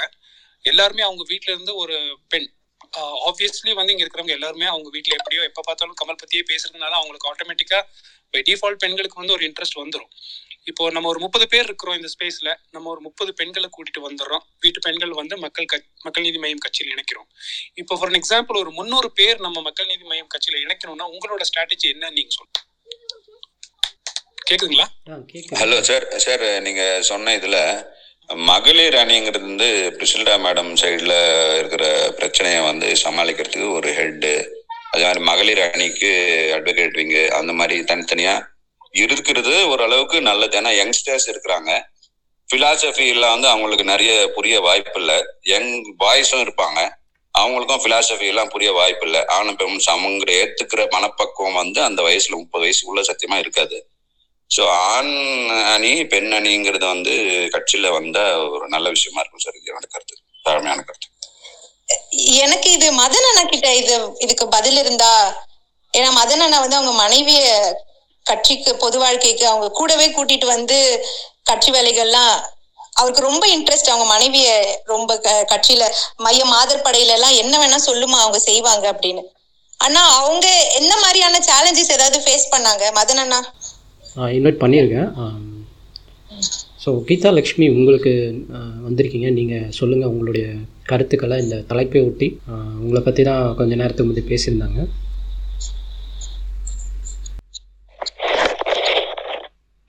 தேங்க்யூ பிகே அண்ட் நான்சி ரொம்ப சந்தோஷம். கேக்குது? கேக்குதுக்கா நீங்க பேசுங்க. ரொம்ப சந்தோஷம் நான் சொன்ன மாதிரி தான் நம்மளோட தலைவரோட ஒவ்வொரு ரூபாயும் நமக்கு வந்து ரொம்ப முக்கியம். மற்ற கட்சி மாதிரி நம்ம கட்சி இல்லை. நம்மளதுல வந்து மெயினா மக்கள் நீதி மையத்துல நான் ரொம்ப பெரிய ப்ளஸ்ஸா பார்க்கலாம் ஒரு நூறு ஜென்ஸ் இருந்தாலும் ஒரு ஆயிரம் பேர் இருந்தாலும் ஒரு மாநாட்டுக்கு போனாலும் எங்க போனாலும் ஒரு சின்ன பயம் கூட இருக்காது. ஒரு மகளிரா நம்ம வந்திருக்கோம் தனியா நிக்கிறோம். சுத்தி ஆம்பளைங்களா இருக்கிறாங்க அப்படிங்கிற ஒரு சின்ன பயம் கூட என்னைக்குமே இருந்தது இல்லை அது வந்து மிகப்பெரிய ப்ளஸ் அதனால தைரியமா எந்த பொ- பொண்ணுங்களா இருந்தாலும் அந்த சின்ன வயசு அவரு பேசினார் அவரோட பொண்ணுங்களை எல்லாம் தாராளமா நம்ம கூட்டிட்டு வரலாம். அது மத்த கட்சியில வந்து அந்த மாதிரி இருக்காது. நம்மளே பார்த்துருக்கோம். எல்லாம் தன் வாட்டர் பாட்டில் அது இதெல்லாம் கிடக்கும். ஒரு மாநாடு முடியும் போது நம்ம அப்படி இல்லை. முடிச்சதுக்கு அப்புறம் கூட க்ளீன் பண்ணி நாங்கெல்லாம் கொடிசியால இருந்து க்ளீன் பண்ணிட்டு போயிருக்கோம். ஒரு குப்பை கூட இல்லாம எல்லாம் எடுத்து போட்டிருக்கோம். இந்த ஒரு சாப்பாடுன்னு இல்லை நான்சி. எப்பவுமே வந்து தலைவரோட முதல்ல எம்பி எலெக்ஷன்லயே வந்து முன்னாடியே நோட்டீஸ் கொடுத்துட்டு போவாங்க. நானும் எங்க வீட்டுக்காரரும் பின்னாடியே கீழே போடுற நோட்டீஸ் எல்லாம் பொறுக்கிட்டு போவோம். தலைவரோட முகம் காலில் மிதிக்க கூடாது. அது வந்து ரொம்ப ப்ரெஷியஸான அந்த காசுல அடிச்சது. நோட்டீஸ் வேஸ்ட் பண்ணக்கூடாதுங்கிறது நிறைய குப்பை எங்க வீட்டுல இருக்கும் அப்ப. அதெல்லாம் வந்து ரொம்ப இது பண்ணியிருக்கோம். இப்போ நான்சி பத்தி பெரிய விஷயமா சொல்லணும்னா அவங்க வந்து எந்த ஒரு மீட்டிங்னாலும் நான் வர்றது அது பெரிய விஷயம் இல்லை. ஏன்னா நான்லாம் ஃபார்ட்டி எபோ ஃபார்ட்டி என் பையனும் வந்து ஓரளவுக்கு எஜுகேஷன்லாம் முடிச்சுட்டான். ஆனா நான்சி பாத்தீங்கன்னா அந்த ரெண்டு வயசு குழந்தைய வச்சுட்டு அப்ப இருந்து என்ன ஃபங்க்ஷன் ஆனாலும் எதுவானாலும் முன்னாடி வந்து நின்று எல்லாத்துக்கும் ஆர்கனைஸ் பண்ணி கடைசி வரை இருந்துட்டு போவாங்க. அதெல்லாம் மிகப்பெரிய விஷயம் நான்சி. கண்டிப்பா. அப்டேட் பண்ணும் ஏன்னா நிறைய பேருக்கு தெரியறது இல்லம்மா பெண்கள் வந்து என்னென்ன கான்ட்ரிபியூட் பண்றோங்கிறது வெளியே இருக்கிறவங்களுக்கு தெரியறது இல்ல மையத்துல தெரியும். நிறைய அப்ரிசியேஷனும் கிடைக்கும். ஆனா மிகப்பெரிய விஷயமா நான் நினைக்கிறது வந்து அந்த சேஃப்டி தான். எனக்கு எங்களுக்கு திருச்சியில வந்து ஒரு தலைவர் மாநாடு நடந்தப்ப எனக்கு ஒரு இன்சிடென்ட் நடந்தது. போகும்போது நாங்க கார்ல ஆறு பேர் ஏழு பேர் ஒன்னா போனோம். திரும்பி ரிட்டர்ன் வரும்போது பாதி பேர் அங்கேயே ஸ்டே பண்ணிட்டாங்க. நாங்க ரிட்டர்ன் தனியா வர வேண்டியதா இருந்தது ரெண்டு லேடிஸ் அதுல அவங்க ஒருத்தங்கனால டிரைவ் பண்ண முடியல. ஒரே ஆள் டிரைவ் பண்ண முடியாதுன்னு சொல்லிட்டு ஒரு ஆள் யாராவது டிரைவிங் கிடைக்குமான்னு கேட்டோம். நம்ம மையத்துல இருந்து ஒருத்தர் வந்தார். ஒரு சின்ன பையன். எங்க கூட வந்து ஒரு இத்தனோண்டு பயம் இல்லை. கடைசி மேட்டுப்பாளையம் போகணும் அவரு. எங்களை கொண்டு டிராப் பண்ணிட்டு வீட்டுல பஸ் ஏறி அவர் மேட்டுப்பாளையம் போனார். இன்னைக்கு வரைக்கும் கான்டாக்ட்ல இருக்கிற பையன். அவ்வளோ ஒழுக்கமான பையன் நேர்மையான பையன். அதெல்லாம் பார்க்கும்போது ரொம்ப சந்தோஷமா இருந்தது. இன்னைக்கும் கான்டாக்ட்ல இருக்கு அப்படி. அந்த மாதிரிலாம் மற்ற கட்சியில் எனக்கு கிடைக்குமான்னு தெரியல. அவ்வளோ பெரிய நல்ல விஷயங்கள். நம்ம இந்த பாலமுருகன் அண்ணா இருக்காங்க. நிறைய பேர் இருக்காங்க. நம்ம வந்தோம்னா பார்த்த உடனே ஒரு சகோதர பாசத்துல ஓடி போய் பேசுற அளவுக்கு என்ன சொல்றது? ஒரு ஃபேமிலி மெம்பர்ஸை பழகிட்டோம். அதுல இருந்து வெளியே வர்றது ரொம்ப கஷ்டம். அந்த அளவுக்கு தலைவரையும் நம்ம அந்த மாதிரி தான் பார்க்கிறோம். அந்த வீட்டையும் நம்ம வந்து ஒரு கோயிலா பார்க்கிறோம். ஏன்னா மற்ற ஆஃபீஸ் எல்லாம் வேற மாதிரி கட்டின அறிவாலயம் எல்லாம் எப்படி கட்டினாங்கிறது நமக்கே தெரியும். ஆனா தலைவரோடது வந்து அவரோட ஓன் அது ஒரு ஒரு எப்படி பெண்ணி. அந்த மாதிரி ஒரு ஒரு சிங்கிள் மணியும் நமக்கு வந்து எவ்வளவு வருத்துங்கிறது நமக்கு தான் அதை உணர்ந்து இந்த உள்ளாட்சி தேர்தல்ல நேத்து பாத்தீங்கன்னா நேர்காணல்ல நாங்க ஒரு நாற்பத்தேழு பேர் நேர்காணல் வச்சிருந்தாங்க அதுல மேக்சிமம் வந்து லேடிஸ் தான் வந்திருந்தாங்க நேத்து. பார்க்கும்போதே ரொம்ப சந்தோ போட்டோ கூட நான் ஷேர் பண்ணியிருக்கேன் நீ இப்ப ட்விட்டர்ல அவ்வளவு சந்தோஷமா இருந்தது. அதுல ஒரு ஒருத்தரும் வந்து வாலண்டியரா நாங்க மையத்துக்காக நிக்கிறோம்னு சொல்லிட்டு வரும்போது அவ்வளோ ஹாப்பியா இருந்தது. அதனால இந்த லோக்கல் பாடி எலெக்ஷன் முடியும் போது நம்மளோட மக்கள் நீதி மையத்துக்கு மிகப்பெரிய அங்கீகாரம் கிடைக்கும். அந்த தலைவர் தோத்து போனார் பாத்தீங்களா? அந்த நடந்த ஒரு நடையை நினைச்சாலே நம்ம வந்து ஆட்டோமேட்டிக்கா வேலை செய்வோம். அவருக்கான வெற்றியை வந்து வாங்கி கொடுக்கணுங்கிறதுல நான் உறுதியா இருக்கேன். யார் எப்படியோ? ஆனா எனக்கு அந்த வெறி ரொம்ப இருக்கு. கண்டிப்பா அவரை ஜெயிக்க வச்சு நம்ம தொகுதியில எவ்வளவு முடியுமோ அவ்வளவு சீட்டு வாங்கி அவருக்கு போய் பார்க்கணுங்கிறது தான் என்னோட குறிக்கோளா வச்சிருக்கேன். All the. பெஸ்ட்க்கா all the best என்ன சப்போர்ட்னாலும் நாங்க இருக்கோம்க்கா கண்டிப்பா கண்டிப்பா. Thank you Nancy thank you PK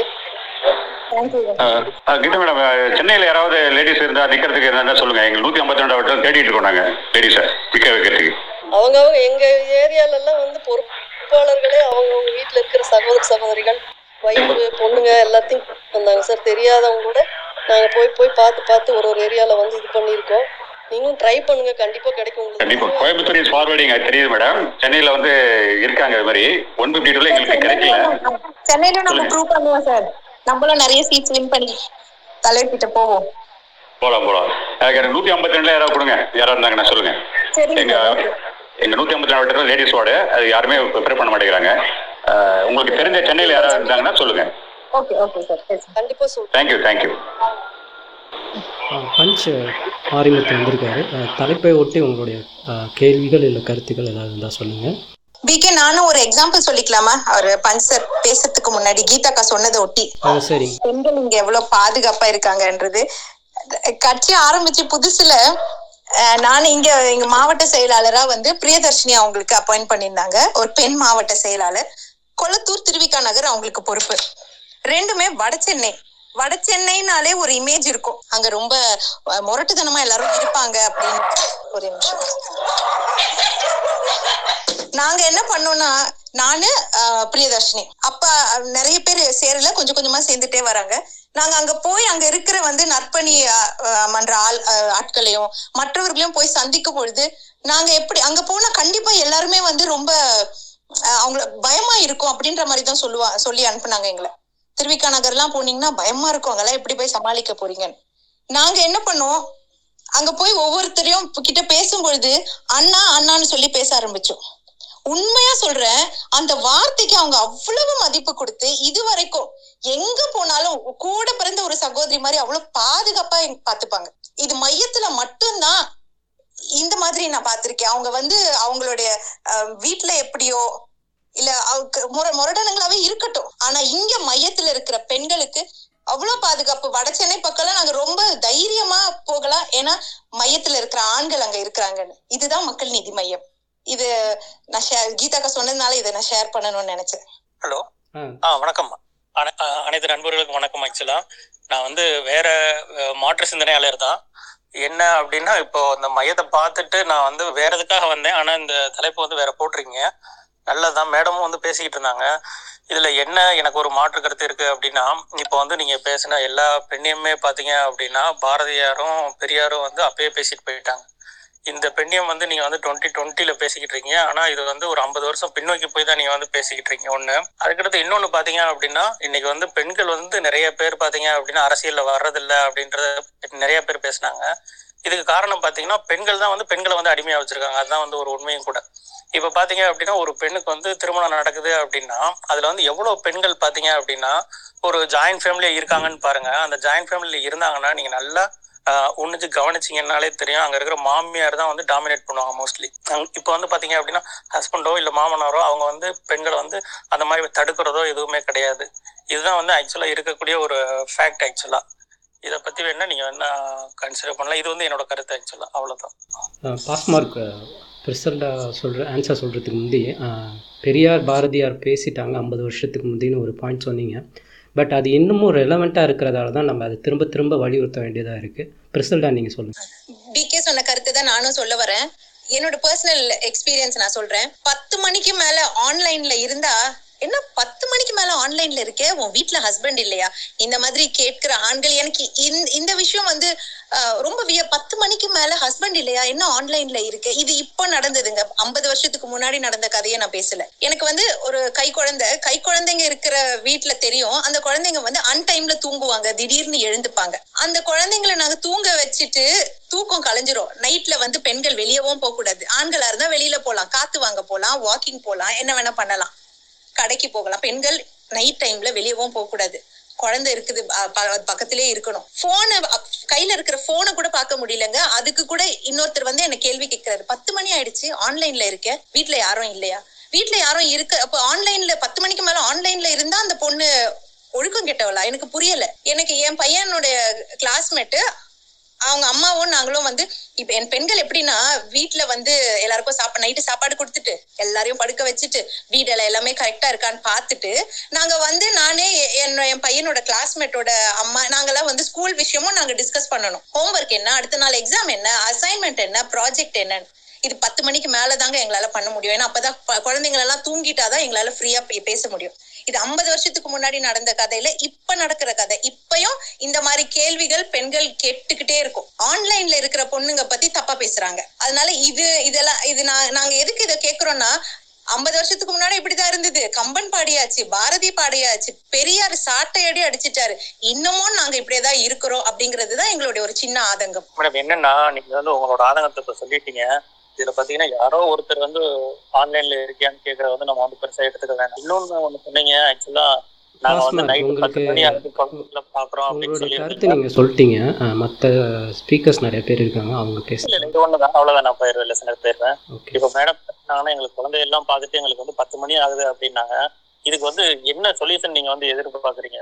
இல்ல இல்ல நாங்க எந்த சொல்யூஷன் எதிர்பார்க்கல சார் நாங்க நீ எங்களோட நாங்க எதுவுமே கே கேட்கல ஏன் அந்த தப்பான பார்வைன்னு தான் கேக்குறோம். நான் இப்பவும் நான் சொல்றது எங்க மேல பரிதாபப்பட வேண்டாம். எங்களுக்கு சலுகைகள் கொடுக்க வேண்டாம் நீங்க. ஒரு விஷயம் நடந்தா ஒரு பிரச்சனை நடந்தா இந்த பொண்ணு தான் தப்புன்றத உடனே முடிவு பண்ணிடாதீங்க.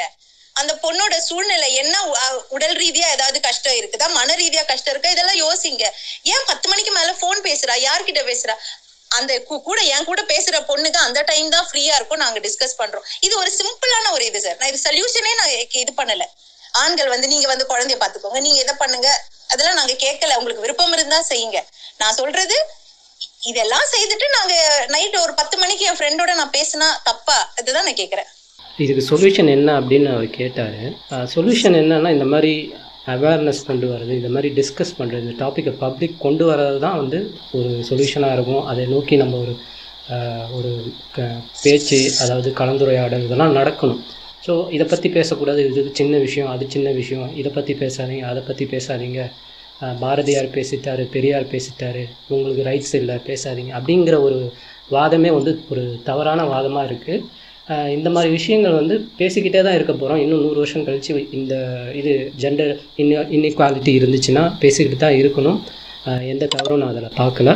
வாங்க ராஜேந்திரன் வாங்க உங்களுடைய கருத்துக்களை உங்களுடைய கேள்விகளை கேள்வி பெரியார் பாரதியார்ன்ற பத்தி பேசுறதோட ஒவ்வொரு குடும்பத்திலயும் இருக்கிற ஆண்மகனுக்கு ஆண்மகன் ஆண் பிள்ளைகளை வர பார்க்கும்போது அவங்களுக்கு வந்து பெண்களை எப்படி மதிக்கணும் நம்ம சொல்லி கொடுத்தாலே இந்த மாதிரி பிரச்சனைகளை வந்து நம்ம ஈஸியா வந்து தீர்த்துடலாம். நம்ம ஸ்டார்ட் பண்ண வேண்டியதே வந்து ஒவ்வொரு வீட்லயும் இருக்கிற அந்த ஆண்மகங்களுக்கு பெண்மையை எந்த அளவுக்கு வந்து போட்டணுன்றத வந்து அவங்களும் வந்து ஈக்குவலாட்டி ஈக்குவலிட்டின்றத பத்தி நம்ம புரிய வச்சிட்டோம் வச்சுக்கோங்களேன். அதுதான் நம்ம பண்றது இல்ல ஆண் ஆண் பையன் தான் பெருசு. நினைக்கிறேன். இதை நான் முன்னாடியே எனக்கு ரெண்டு ஆம்பளை பசங்க சார் என்னோட ட்விட்டர் கவர் பிக்சர் பாத்தீங்கன்னா ஏன்னா இத மதர்ஸ் இப்ப யங் மதர்ஸ் இத நாங்க கொண்டு வந்திருக்கோம். நாங்க அதை பிராக்டிஸ் பண்றோம். பெண்களை மட்டும்தான் பெண்கள் அடக்கமா நாங்க ஸ்டார்ட் பண்ணணும். எங்க கிட்ட தான் ஸ்டார்ட் பண்ணணும் அது. இதை வந்து நம்ம வந்து ஸ்டார்ட் பண்ண வேண்டியது சின்ன பசங்க கிட்டே நம்ம சொல்லி வளர்த்தணும் வச்சுக்கோங்களேன். நினைக்க மாட்டாங்க. அந்த மாதிரி நினைக்கிறதுக்கான இதுவே கிடையாது.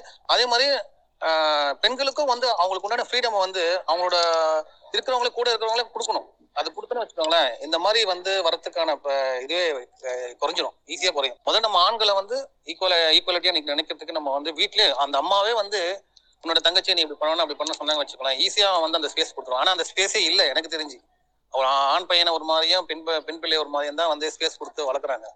அந்த சேசம் நாங்க அதை கொஞ்சம் ஆரம்பிச்சிருக்கோம். இப்ப எங்க வீட்ல என்னோட ஃப்ரெண்ட்ஸ் வீட்ல இப்படிதான் பெண்கள் அடக்கமா வளரணும். அவங்க வந்து அப்படியே உள்ள வீட்டுக்குள்ளே இருக்கணும்.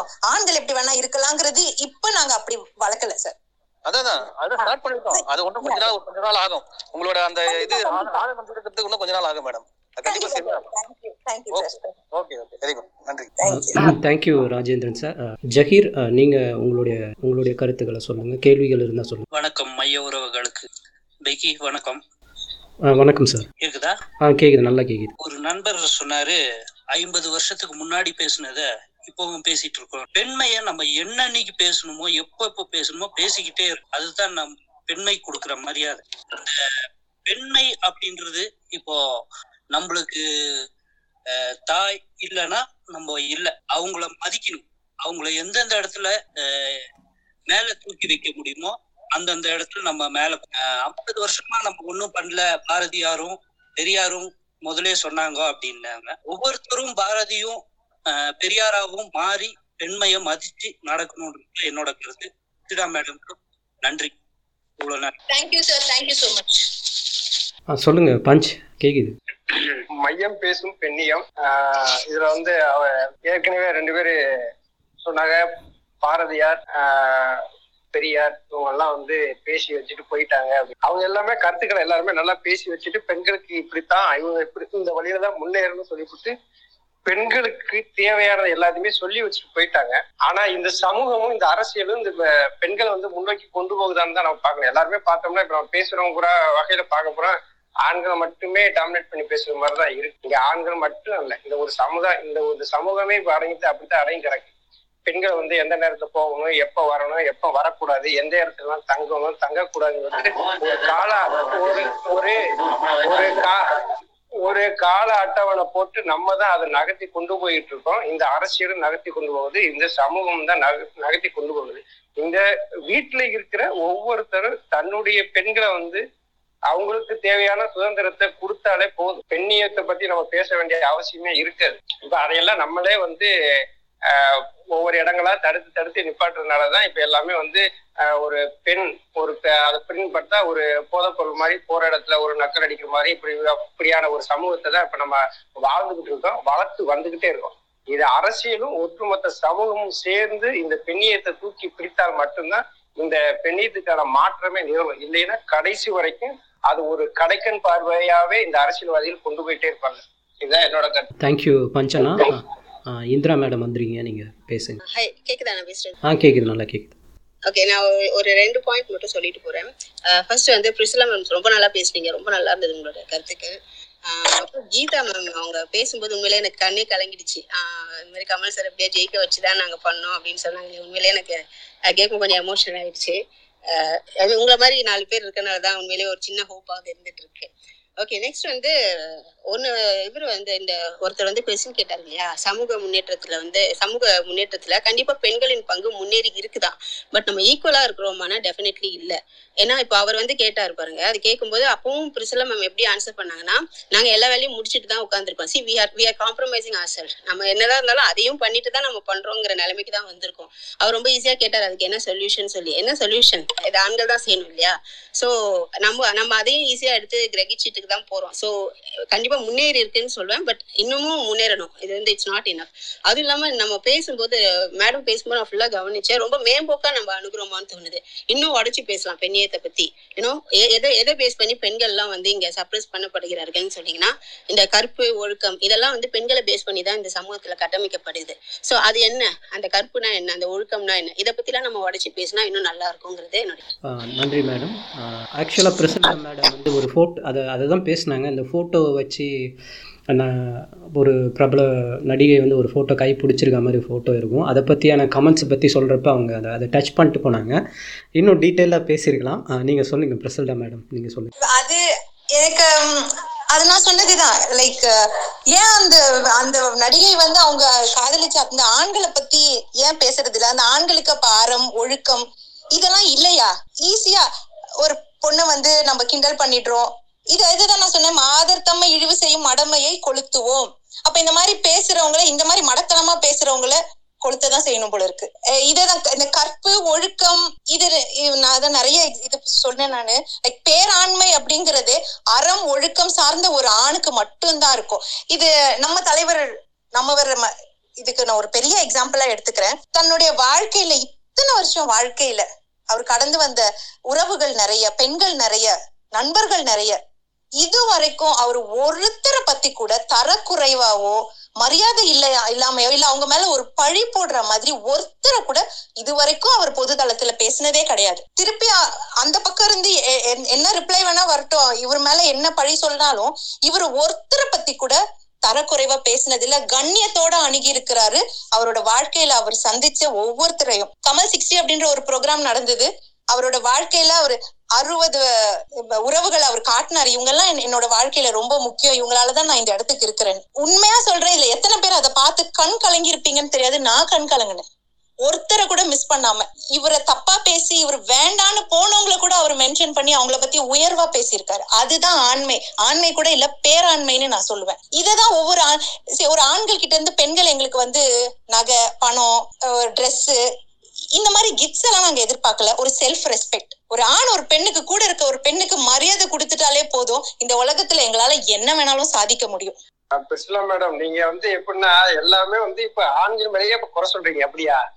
சார் கமல்ஹாசன் நான் தானே சார்? இல்ல இல்ல இல்ல ஆண் தான் ஓகே நீ வந்து காமனா வந்து ஒரு இப்ப எங்க வீட்டுல இப்ப நான் இருக்கேன். இப்ப என் பொண்டாட்டிக்கு வந்து அதிகமா சுதந்திரம் கொடுத்துருக்கேன். அவன் என்ன இப்ப அவருடைய டிசிஷன் வந்து நான் ஏத்திட்டு இருக்கேன். அக்கா வந்து எல்லாருமே வந்து ஆண்கள் சுதந்திரம் சொல்லுங்களேன். சுதந்திரம் கொடுத்திருக்கீங்கன்னா அது என்னது? அவங்க எடுக்கிற முடிவுகள் வந்து நல்லா இருந்தா நமக்கு அதை ஏத்துக்கிட்டு அவங்க வழியில போறதா நமக்கு நல்லது. அவங்க மட்டும் கேட்காம நம்ம எல்லாம் மட்டும் டாமினேட் பண்ணி இருக்கவே கூடாது. வீட்டுல குடும்ப தலைவியா இருக்காங்கன்னா அவங்க இந்த குடும்பத்துக்கு என்ன இருக்கு? நாளைக்கு பிள்ளைகளுக்கு என்ன செய்யலாம்? இல்ல இல்ல அது கேட்க கடைசியில ஒரு குக்கியை போய் எங்க போட்டீங்கன்னா மொத்தமா போய் அந்த ஆண்கள் அப்படிங்கிற ஒரு வட்டத்துக்குள்ள போய் சுருக்கிறீங்க. இந்த இந்த சமூகம் வந்து இந்த பெண் அடிமையை வந்து விலக்கி கொண்டு வெளியில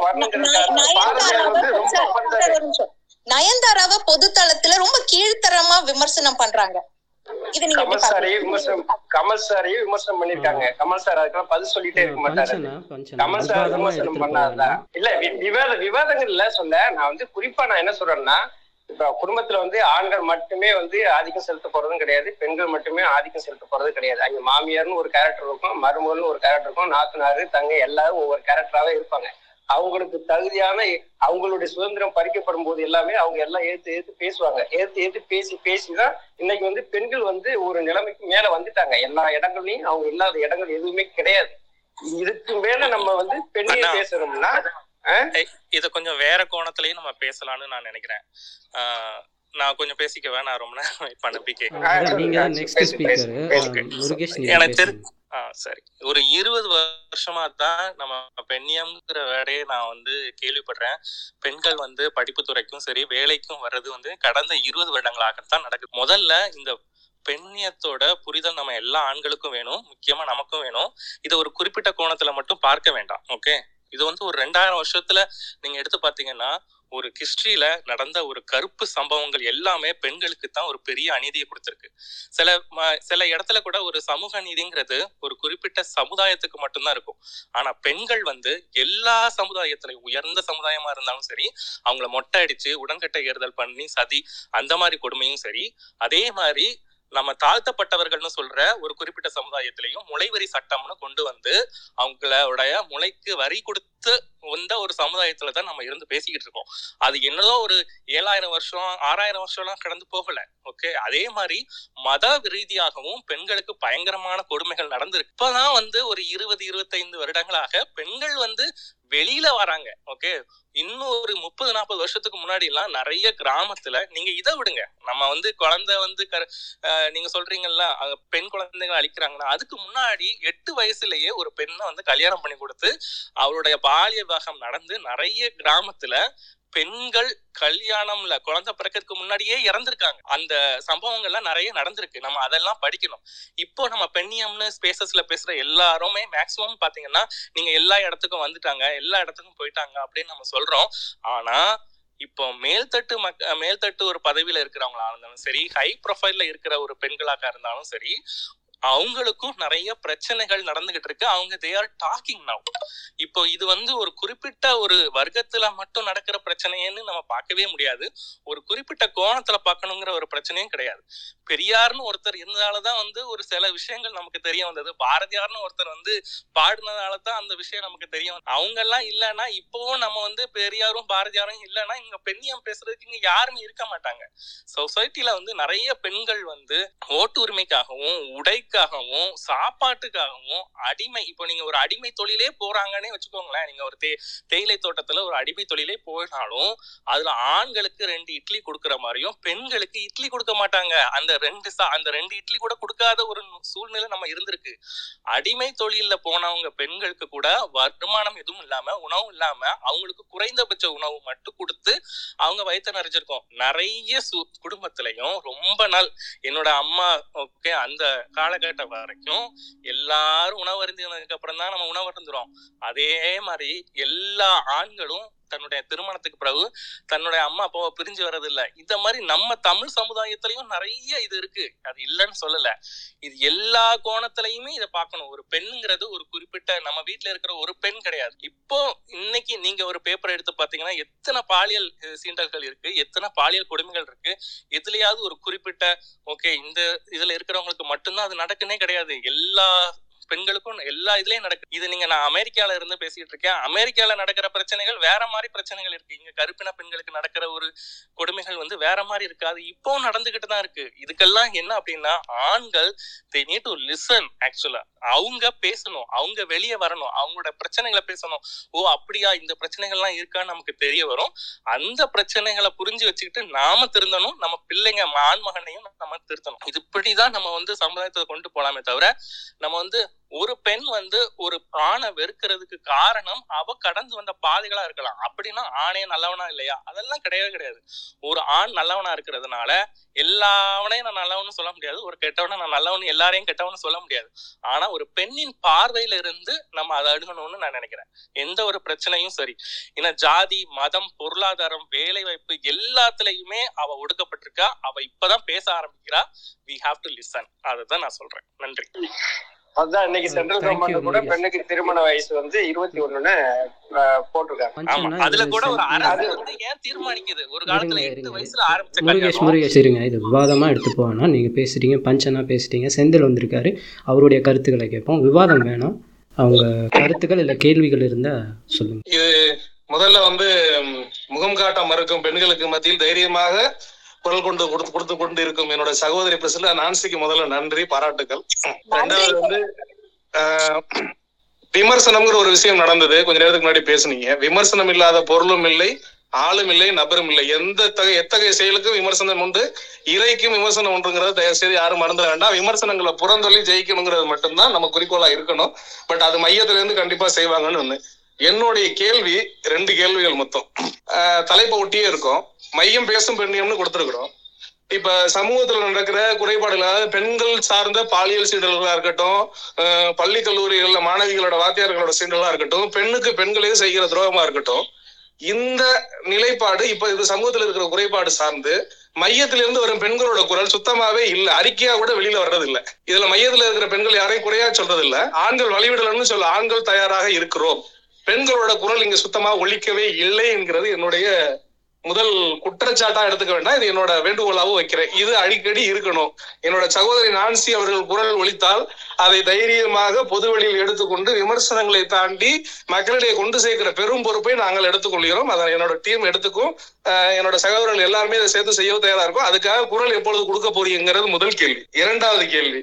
நீங்கள் கொடுக்கிற குரலால நீங்க கொடுக்க போகிற குரல்களால மையத்தில் இருக்கிற பெண்ணியத்தின் அளவு அதாவது பெண்களோட எண்ணிக்கை அதிகமாகிறதுக்கு நீங்க உங்க சைட்ல இருந்து என்ன முயற்சி எடுக்க போறீங்கிறது ரெண்டாவது கேள்வி. ஆ, நன்றி செந்தில். ப்ரெசண்ட்டாக இந்த கேள்விகள் உங்களை நோக்கி தான் ரெண்டு கேள்வி வச்சுருக்காரு. ஃபஸ்ட்டு ஏன் குரல் கொடுக்கல? ரெண்டாவது வந்து எப்படி மையத்தில் வந்து பெண்களுடைய பங்களிப்பை இன்க்ரீஸ் பண்ண போகிறீங்கங்கிற கேள்வி. சார் தேங்க்யூ ஸோ மச் எனக்கு ரொம்ப மையத்துல வந்து நான் எனக்கு ரொம்ப சப்போர்ட் பண்ணி என்னை தூக்கி விடுற ஆண்கள்ல வந்து ரொம்ப முக்கியமான செந்தில் என்ன எனக்கு எனக்கு ஒரு அண்ணன் மாதிரி. அவங்க ஃபேமிலியில நான் ஒருத்தி மாதிரி. அதனால தேங்க்யூ செந்தில் சார் நீங்க கேட்ட கேள்வி சார் குரல் கொடுத்திருக்கோம்.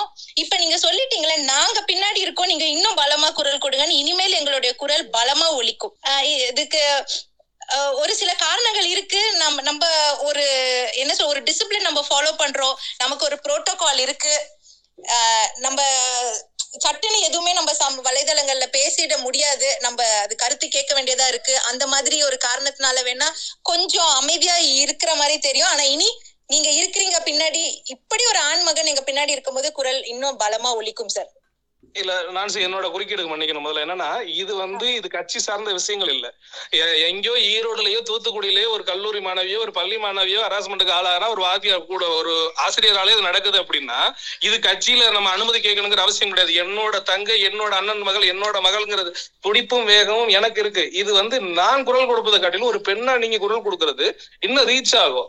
நம்ம கொடுத்தா தான் அவங்க விமர்சனம்ங்கிறது எதுக்கும் அனுமதி கேட்டு தான் பண்ணணும் செஞ்சுதான் பண்ணணுங்கிறது வந்து எல்லாத்துக்கும் அனுமதி கேட்க முடியாது. நம்ம வீட்டுல நடந்தாதான் தவறாது. நம்ம வீட்டுல நடந்தாதான் குற்றமா? எங்கேயோ நடந்தாலும் அதுக்கு நம்ம முதல் முதல் குரல் நம்ம கொடுக்கணுமா இல்லையா? இது ஆடியோ வழியிலயோ இல்ல வீடியோ வழியிலோ நீங்க பேசி கொடுக்கறத எந்த லெவல்ல ரீச் இருக்கும் எந்த லெவல்ல விளைவுகளை ஏற்படுத்துங்கிறது நீங்க அடுத்து அடுத்து நீங்க செயல்பட போதுதான் வரும் எங்களுக்கு. சார் ஒரு நிமிஷம் கூட்டிடுறேன். லேடிஸ் அப்படின்னு சொல்லும்போது அவங்களுக்கும் கூட்டம் வேணும் சார். ஜென்ஸு கூட நிறைய பேர் கூட்டம் இல்லாம அவசரப்படுறாங்க. கட்சி விஷயமா போறதுக்கு. அப்போ லேடிஸ் அப்படின்னும் போது கொஞ்சம் அவங்களுக்கும் ஒரு அணி பவர் வேணும் இல்லையா? சார் வீரமங்கை வேலுநாச்சியாரை சுத்தி இருந்தவங்க எல்லாருமே ஆண்கள் தான் சார் பெண்கள் இல்ல. அந்த மாதிரிதான் எங்கள்கிட்ட இருக்கிற மையத்தோட பெண்களும். பட் நம்ம எல்லாமே அந்த கண்ணியமான ஆண்களா இருக்கிற பட்சத்துல அவங்களுக்கு ஏன் தயக்கமும். பயமும்? நம்ம இருக்கோம் சார். அவங்களுக்கு அவங்களுக்குன்னு ஒரு அச்சம் இருக்கும். அதுக்கு சப்போர்ட் வந்து பெண்களுக்கு பெண்கள் தான் இருக்கணும் இல்லையா? அதுக்கு பெண்கள் சேர்க்கறதுக்கு சேர்க்கறதுக்கு திட்டங்கள் தீட்டணும் அப்படின்னா மை பெஸ்ட் சஜஷன் இஸ் மகளிர் அணி ஹெட் அப்படின்னு ஒருத்தர் இருந்து அவங்கள விங்ஸ் கொடுத்தா பெட்டரா இருக்குமோ இல்ல அதெல்லாம் இருக்காங்க சார். நான் உங்களை உங்க- உங்க- உங்களோட கருத்துக்கு குறுக்கிடுறேன்னு நினைக்க வேண்டாம். முதல்ல நம்ம செயல்படவே நம்ம ஆரம்பிக்கவில்லைங்கிறது என்னோட கருத்து. என்னோட தாழ்வான கருத்து அதான் உண்மையான ரீசன் அதுதான். நம்ம குரல் தொடர்ந்து ஒரு தடவை கொடுக்கும்போது விமர்சனம் வரும் ரெண்டாவது தடவை கொடுக்க வரும்போது அதட்டல் வரும் மூன்றாவது தடவை மிரட்டல் வரும். நாலாவது தடவை செய்யறப்ப அவங்க அடங்கி போறதை தவிர வாய்ப்பு கிடையாது. ஏன்னா நம்ம நகர்றோம். நகராம நம்ம இருந்த இடத்துல இருந்தே நம்ம ஆணித்தரமா பேசிட்டு இருக்கோங்கிறதுல வந்து விமர்சனங்கள் வரணும் பயந்துட்டு இருக்கு. நம்ம கேள்விகளை மட்டுமே எதிர்கொண்டு இருக்கிறோமே தவிர அதற்கான விடைகளையும் தீர்வுகளையும் நோக்கி நம்ம பயணம் பண்ணவில்லைங்கிறது என்னோட கருத்தும் கூட அது உண்மையும் கூட. நன்றி செந்தில். சார் உங்க கருத்து பரிசீலிக்கப்பட்டது. நீங்க செந்தில் செந்தில் சார் நீங்க சொன்ன கருத்துக்களை வந்து மேம் பிரசல்டா மேம் கேட்டுட்டாங்க. நம்ம அடுத்த ஆள் பேச்சாளருக்கு போவோம். லக்ஷ்மண் வந்திருக்கார். லக்ஷ்மண் நீங்க பேசுங்க. உங்களுடைய கருத்துக்கள் இல்லை கேள்விகள் ஏதாவது இருந்தால் சொல்லுங்க. வணக்கம். நன்றி மேடம் வணக்கம். வணக்கம் லக்ஷ்மண் எனக்கு வந்து இப்போ செந்தில் அண்ணன் கேட்டதுல ஜஸ்ட் அந்த ரெண்டாம் பாகம் நான் ரொம்ப முக்கியமா நான் பாக்குறேன். இப்ப நம்ம வந்து நம்ம மையத்துல எப்படி வந்து பெண்களோட பார்ட்டிசிபேஷனா இருக்கட்டும் இல்ல மெம்பர்ஷிப்பா இருக்கட்டும் அதை எப்படி இன்க்ரீஸ் பண்ணோம் அப்படின்ற ஒரு சேலஞ்ச் எல்லா தொகுதியிலும் இருக்கு எல்லா மாவட்டத்திலயும் இருந்துட்டு வருது. அப்படி இருக்கும்போது ஆஸ் லேடி நன்சி மேடம் உங்களோட தாட்ஸ் ஆன் எப்படி நம்ம இதை வந்து கொஞ்சம் முன்னெடுத்து போக முடியும்? ஒண்ணு இன்னொன்னு ஒண்ணு சார் சொன்ன முதல் கொஸ்டின்ல எனக்கு வந்து ஒரு சின்ன மாற்று கருத்து சொல்ல மாட்டேன். பட் அதுல ஒரு என்னோட சஜஷன் என்ன அப்படின்னா வந்து நம்ம ஆண்களா வந்து நம்மளும் கொஞ்சம் ஓரளவுக்கு வந்து நம்ம கூட இருக்கிற யாராவது இருக்காங்க இப்ப சகோதரி பெண்மணி திடீர்னு இப்ப இந்த மாதிரி இஷ்யூ வருதுன்னா நம்மளும் வந்து ஒரு தடவை ஒரு வாட்டி ஃபோன் பண்ணி சொல்லலாம். மேடம் இந்த மாதிரி இஷ்யூ வந்திருக்கேன் நீங்க இதை பத்தி பேசலாமே? அப்படின்னு நம்ம ஊக்குவிச்சோம்னா அவங்க இன்னும் கொஞ்சம் ஒரு லெவலுக்கு வெளியில வருவாங்களோ அப்படின்னு எனக்கு ஒரு யோசனை வந்தது உண்டு அதனால நம்மளும் வந்து இதுல ஒரு சின்ன பங்கா எடுத்து நம்ம செய்யணும் அப்படின்றது என்னோட சஜஷன் இப்போ இந்த லேடிஸோட பிரசன்ஸ் எப்படி இன்க்ரீஸ் பண்ண முடியும் அப்படின்றது வந்து நன்றி மேடம் நீங்க சொன்னீங்கன்னா ஏதாவது டிப்ஸ் கிடைச்சதுன்னா நம்ம அதை இம்ப்ளிமெண்ட் பண்ணலாம். அஹ் தேங்க்யூ ஆக்சுவலி நம்ம கட்சி ஆரம்பிச்ச புதுசுல இங்க பெண்கள் தான் அதிகமா இருந்தாங்க. மகளிர் கூட்டம் அவ்வளவு இருக்கும். அது என்ன காரணத்தினால அது குறைஞ்சிருச்சு? ஆக்சுவலி நீங்க சொல்லும் போதுதான் எனக்கு இப்ப கண்டிப்பா இதை திருப்பி கொண்டு வரணும். எனக்கு என்னன்னா மகளிர் தினம் நடத்திட்டு கோல போட்டியும் சமையல் போட்டியும் வச்சு அவங்களுக்கு கிஃப்ட் கொடுக்கறது இதெல்லாம் வந்து வேலைக்கு ஆகாத மாதிரி இருக்கு. இத வந்து நிறைய பேர் இங்க பண்ணி கிஃப்ட் வாங்குறதுக்கு ஒரு போட்டி நம்ம போறோம். அதோட போயிடுறாங்க. இதை தாண்டி இப்ப செந்தில் சார் சொன்ன மாதிரி லக்ஷ்மண் சொன்ன ஒரு பாயிண்ட் நிறைய விஷயத்துல செந்தில் சார் வந்து சென்னையில இது நடந்திருக்கு. நீங்க போய் அங்க பாருங்க. அவரு எனக்கு சொல்லுவார். அவர் சொன்ன உடனே ஆமால நான் ஏன் வெயிட் பண்ணணும்? வேற யாராவது செய்வாங்களான்னு. நானே போறேன் அப்படின்னு சொல்லிட்டு நான் போயிருக்கேன். இந்த மாதிரி இ- இப்பவும் இது தோணுது. கண்டிப்பா ம- இந்த எலெக்ஷன் வரைக்கும் நம்ம எலெக்ஷன் வேலையை பார்ப்போம். எலெக்ஷன்ல ஒரு நல்ல ரிசல்ட் காட்டிட்டு கண்டிப்பா மக்கள் நீதி மையத்துல முந்தி இருந்ததை விட ஒய்எம்சிஏல ஒரு மகளிர் தின விழா தலைவர் நடத்தினாருன்னா நிக்க இடம் இல்லாம அவ்வளவு கூட்டம். போலீஸ்ல அவ்வளவு இருக்கும். அப்படி இருந்தது. அதை விட டபுளா மறுபடியும் மையத்துல மகளிருடைய பிரசன்ஸ் கண்டிப்பா கொண்டு வரும் இதுக்கு என்ன செய்யலாம்னு கண்டிப்பா நான் டிஸ்கஸ் பண்ணிட்டு யோசிச்சுட்டு ஆஹ் இது நான் இப்போ இந்த இடத்துல என்ன ஒரு கேள்வி கேக்குறாங்க பதில் சொல்லணும்ன்றதுக்காக இல்லாம என்னுடைய உறுதிமொழி நான் இறுதி என்னோட இறுதி மூச்சு வரைக்கும் மக்கள் நீதி மையத்துல இருப்பேன் அப்படிங்கிறது. இந்த விஷயத்தையும் நான் என்னுடைய பொறுப்பா எடுத்துக்கிட்டு நான் செய்யறேன் சென்னையில இன்னும் மகளிர் மக்கள் நீதி மையத்துல இணைவாக அடுத்து நம்ம ட்விட்டர் ஸ்பேசஸ்ல பேசும்போது நான் அதுக்கான ஒரு ரிசல்ட்டை உங்க கையில நான் கொடுக்குறேன். இன்னொன்னு என்னன்னா நம்ம இப்ப இந்த மதர் படை ஒரு அந்த மாதிரி இப்ப வச்சிருக்கோம். நம்ம திங்க் உமன் ஸ்பெசிபிக்கா ஒரு விங் மாதிரி இப்ப அதுவும் இருக்கு. இன்னொன்னு என்னன்னா இப்ப எங்களுதெல்லாம் வந்து இப்ப பாத்தீங்கன்னா எங்க தொகுதியெல்லாம் வந்து சில பேர்லாம் வந்து இப்ப இந்த சுய உதவி குழு குழுன்னு சொல்லி அதுல எல்லாம் கொஞ்சம் மகளிருக்கு என்னெல்லாம் செய்ய முடியும் அப்படின்லாம் கொஞ்சம் பார்த்துட்டு இருக்காங்க. இதெல்லாம் நாங்க ட்ரை பண்றோம். ட்ரை பண்ணினாலும் எங்களால வந்து அந்த லேடிஸ் போய் அப்படி ரீச் பண்ண முடியல. ஏன்னா எங்க கிட்ட லேடிஸ் இல்ல. இப்ப லேடிஸ் வந்தா லேடிஸ் கேட்பாங்க இப்ப அந்த மாதிரி ஒரு இது எங்களுக்கு உமன்ஸ் விங் காலியா இருக்கு. அதனால அதுவும் பண்ண முடியும். அப்படி இருக்கும்போது நம்ம மாதர் படை இதுக்கு யூஸ் பண்ண முடியுமா? அது எப்படி நம்மளால வந்து அவங்கள டேப் பண்ணி கொஞ்சம் எடுக்க முடியும் அப்படின்றது அதையும் கொஞ்சம் யோசிச்சு கொஞ்சம் பரிசீலிச்சு நீங்க பேசி கண்டிப்பா. கண்டிப்பா. இருக்கு. நம்ம கிட்ட ம- இது மகளிர் அணியும் இருக்கு. மையம் ஆதர் படையும் இருக்கு. சோ இது நெக்ஸ்ட் ஒரு ஸ்டெப் ஃபார்வர்ட் கொண்டு போய் இந்த இந்த மைனஸ் நம்ம plus ஆக்கிருவோம். It's my promise thank you Lakshman பார்த்தா வந்திருக்காரு. பார்த்தா நீங்கள் பேசுங்க. பார்த்தா கேட்குதா ஹலோ ஆ கேட்குது சொல்லுங்கள் ஓகே ஒரு பார்வையாளர் தான் நான் பேசுறேன். ஆக்சுவலா மையத்துல வந்து முன்னாடி நான் பொறுப்புல இருந்தேன் இப்ப கிடையாது. இப்போ ஒரு பார்வையாளர் தான் விஷயம் என்ன பாத்தீங்கன்னா ஆண்களுக்கும் சரி பெண்களுக்கும் சரி நிறைய பிரச்சனைகள் உண்டு. சரிங்களா? ஒவ்வொரு தெருவுக்கும் ஒரு பிரச்சனை உண்டு ஒரு வீட்ல ஒரு பிரச்சனை உண்டு. வீட்டுல ஒரு பிரச்சனை வந்து அவங்களோட பர்சனல் ப்ராப்ளம்ஸா இருக்கும். பட் தெருவுக்குன்னு ஒரு பிரச்சனை வரும்போது இல்ல ஒரு நகராட்சியில ஒரு பிரச்சனை வரும்போது வந்து நம்ம போய் அவங்களோட பிரச்சனைகளை தீர்க்கும் போது தான் மக்கள் நம்மளை திரும்பி பார்ப்பாங்க. அது ஆண்களா இருந்தாலும் சரி, பெண்களா இருந்தாலும் சரி. பெண்களுக்கு வந்து பல விதமான பிரச்சனைகள் இருக்கு. அன்றாடம் நம்ம வந்து பேப்பர்ல பார்த்தோம்னா ஆயிரத்தெட்டு பிரச்சனை லிஸ்ட் அவுட் பண்றாங்க. வரதட்சணை கொடுமை அதனால இந்த பொண்ணு இந்த ஆயிடுச்சு இந்த பொண்ணு இப்படி ஆயிடுச்சு. இல்ல படிக்க முடியாம இந்த பொண்ணு இந்த மாதிரி வேலை பார்க்குது செய்யுது.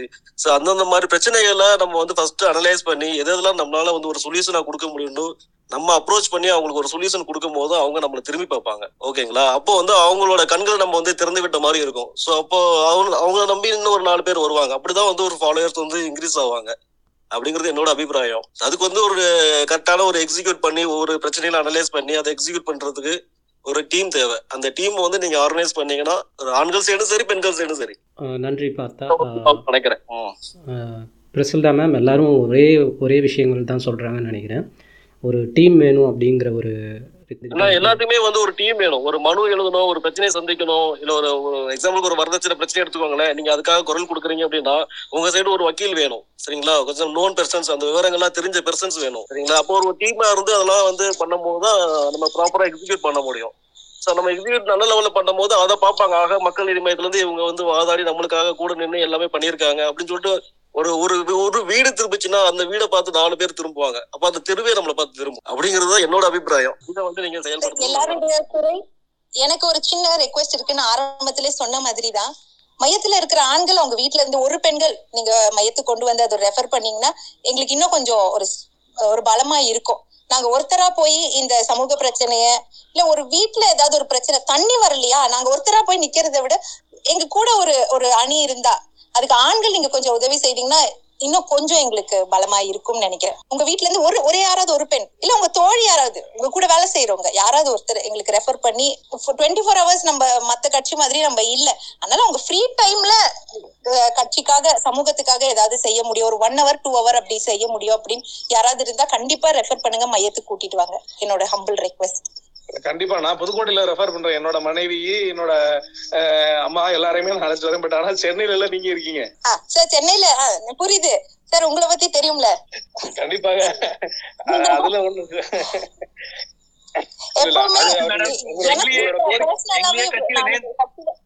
நன்றி மேடம் எங்களையே கட்சியில நேர்ந்து விட்ட மாதிரி கணக்கு இல்ல வீட்டுல இன்னொருத்தரை கூட்டு வந்தாங்கன்னா கண்டிப்பா வீட்டுல பிரச்சனை தான் ஆகும் மேடம்.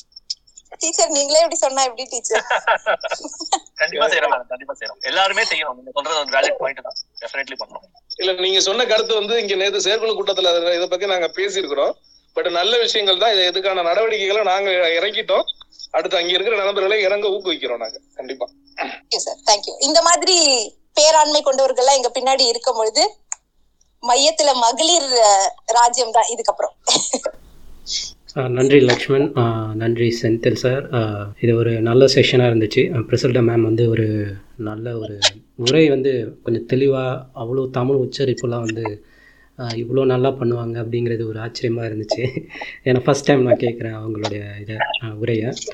நல்லா இருந்தது பிரசில்டா மேம் வந்ததுக்கு தேங்க்ஸு நம்ம வந்து இன்னும் இன்னும் கொஞ்ச நேரத்தில் க்ளோஸ் பண்ண போகிறோம் கடைசியாக ஏதாவது பேசணுன்னு வந்தால் வந்து பேசுங்க. சந்தோஷ் வந்திருக்காரு. அவரை பேச வி பேசலாம். அப்புறம் சந்தோஷ் வந்திருக்காரு. அவர் அவருடைய கேள்விகள் இல்லை அவருடைய கருத்துக்களை பதி பதிக்கலாம். சந்தோஷ்? ஹலோ ஆ கேட்குது குட் ஈவினிங் மேடம் நல்லா இருந்துச்சு மேடம் ஆக்சுவலாக மையம் பேசுகிறோம் பெண்ணியம்ல. எனக்கு கருத்து தான் மேடம் இப்போ இவ்வளோ தூரம் நம்ம இதெல்லாம் பேசுகிறோம் ஒரு உங்க நம்ம வீட்டுல இருந்து ஒருத்தரை கூப்பிடுறீங்கன்னு கேட்குறீங்க ஆனால் எனக்கு ஒரே ஒரு இது என்னன்னா இப்போ இவ்வளோ நேரம் பேசிட்டு இருக்கோம். இத்தனை தமிழ்நாட்டு ஃபுல்லாக இருந்து ஒரே ஒருத்தர் நீங்க மட்டும்தான் கேட்டிருக்கீங்க. வேற தமிழ் வேற யாருமே நம்ம இதுல இல்லையா? அப்படின்னு ஒரு சின்ன வருத்தம் இருக்கு. இருக்கிறவங்க என்னன்னா அஹ், புரியல சந்தோஷ் சார். அவங்க பெண் ஒருத்தவங்க தான் இருக்காங்கன்னா கீதா வந்திருந்தாங்க இந்திரா பேசுனாங்க. அப்படியே விரல் விட்டு எண்ணக்கூடிய அளவுக்கு தான் இருந்தாங்கன்னு சொல்ல வரேன். என்னோட சின்ன கருத்து ஓகே. அதை இன்க்ரீஸ் பண்ண பார்ப்போம். அதோட ஒரு முயற்சி தான் இது. ஸோ வேறு யாருக்காவது கருத்து கடைசியாக நிறைவு கருத்து இருந்தால் பிரசல்ல மேம் அவங்களுடைய நிறைவு கருத்தை சொல்லுங்கள் நம்ம அதுக்கப்புறம் இந்த செஷனை வைண்ட் அப் பண்ணலாம். சொல்லுங்கள் உங்களுடைய கருத்து. ஒரு ரிக்வெஸ்ட் ஆ சொல்லுங்கள் ஒவ்வொரு ஏரியால இருக்கிற லேடி ஹெட்ஸ் கூட நீங்க தனித்தனியா கூப்பிட்டு ஒவ்வொரு ப்ரோக்ராம் நடத்தினாலும் நல்லா இருக்கும். ஏன்னா சாரு ஒரு குறை சொன்னாரு சந்தோஷ் சாரு. ஏன்னா அந்த ஏரியா விமனும் கூப்பிடப்படுவாங்க அந்தந்த குரூப்ல கால் பண்ணி அந்த விமனுக்கு வந்து சப்போர்ட் பண்ணி அந்த ஏரியால ஸ்ட்ரென்தன் பண்றதுக்கு கூட பயன்படலாம் இந்த பிளாட்ஃபார்ம் கண்டிப்பாக இது இது ஒரு முயற்சி தான் இதுக்கு தொடக்க புள்ளியாக அதை பார்க்கலாம் நம்ம. நிறைய தலைகள் இருக்காங்கன்னு நினைக்கிறேன். லேடிஸா நிறைய பேர் ஒர்க் பண்ணிட்டு இருக்காங்க. ஆமாம் இருக்காங்க அவங்களெல்லாம் கூட நீங்க. அவர்களுடைய வருத்தத்தை வந்து சரி செய்யறதுக்கு இது ஒரு சஜஷன் கண்டிப்பாக அதை அப்ப நிறைய பேர் சேர வாய்ப்பு உண்டு. ஆமா அவங்க மாதர் படை அவங்களே கொஞ்சம். அவங்களுக்குள்ளே மிக்ஸ் பண்ணி தே கேன் கண்டக்ட் ஸ்பேசஸ் அந்த மாதிரி. அவங்களுடைய வியூஸை ஷேர் பண்ணி அதுக்கப்புறமா அவங்க யூனிட் ஆகி பண்ணலாம். எனக்கு இந்த பெண்ணியம் அப்படிங்கிற தலைப்பை பேசுறதுக்கு என் மேல நம்பிக்கை வச்சு அதாவது என்ன பேச போறீங்க எப்படி இருக்க போகுதுன்னு கூட என்ன கேட்கல. நீங்க பேசுங்க அப்படின்னு சொல்லி எனக்கு இந்த வாய்ப்பு கொடுத்த ரெண்டு ஆண்மகன்கள் மௌலி ஜெயராமன் வி கே. ஒரு நம்பிக்கை தான் அந்த நம்பிக்கைக்கு நன்றி. இன்னும் நான் ஃபர்தரா மையத்துக்காகவும் இந்த சமூகத்துக்காகவும் இன்னும் நிறைய செய்யணும் அப்படிங்கறது எனக்கு ஒரு உந்து சக்தியா இருக்கிறது இந்த மாதிரி ஆண்கள் தான். சோ ரொம்ப thanks Mouli sir thank you PK thank you so much thank you ma'am Mouli உங்களுடைய இறுதி கருத்தை வச்சிருங்க. நம்ம அதுக்கப்புறம் க்ளோஸ் பண்ணிடலாம். Thanks PK thanks thanks Nancy நீங்க வந்து பேசினதுக்கு ரொம்ப சந்தோஷம். I actually wanted to be there for the beginning unfortunate I had some personal work அதனால நீங்க என்னால வர முடியல. அதனால டைம் கிடைக்கச்சே வந்து பார்க்கலாம் தான் வந்தேன்.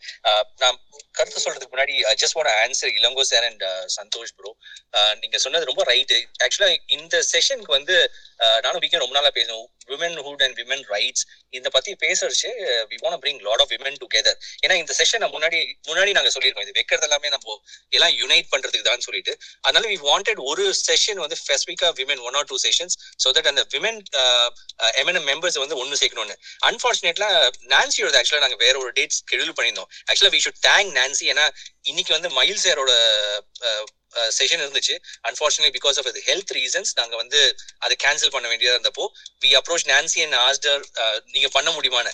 அவங்க புரிஞ்சுக்கிட்டு அவங்க எடுத்துட்டு வந்ததுக்கு ஃபர்ஸ்ட் ஆஃப் ஆல் ரொம்ப thanks it was a very short notice இன்னைக்கு காலைல தான் சொன்னோம். அதனால என்ன ஆச்சுன்னா எங்களால அந்த மாதர் படையில இருக்கிற மெம்பர்ஸ்க்கும் நம்ம விமன்ஸ் விங்ல இருக்கவங்கள்ட்ட எல்லாம் ரீச் அவுட் பண்ணி இப்படி ஒரு செஷன் நடக்க போகுதுன்னு எங்களால ரீச் அவுட்டே பண்ண முடியல. ப்ராபப்ளி அது நாங்க பண்ணியிருந்தோம்னா ப்ராப்ளி இன்னும் கொஞ்சம் பேர் கூட வந்திருப்பாங்கன்னு நான் நினைக்கிறேன்.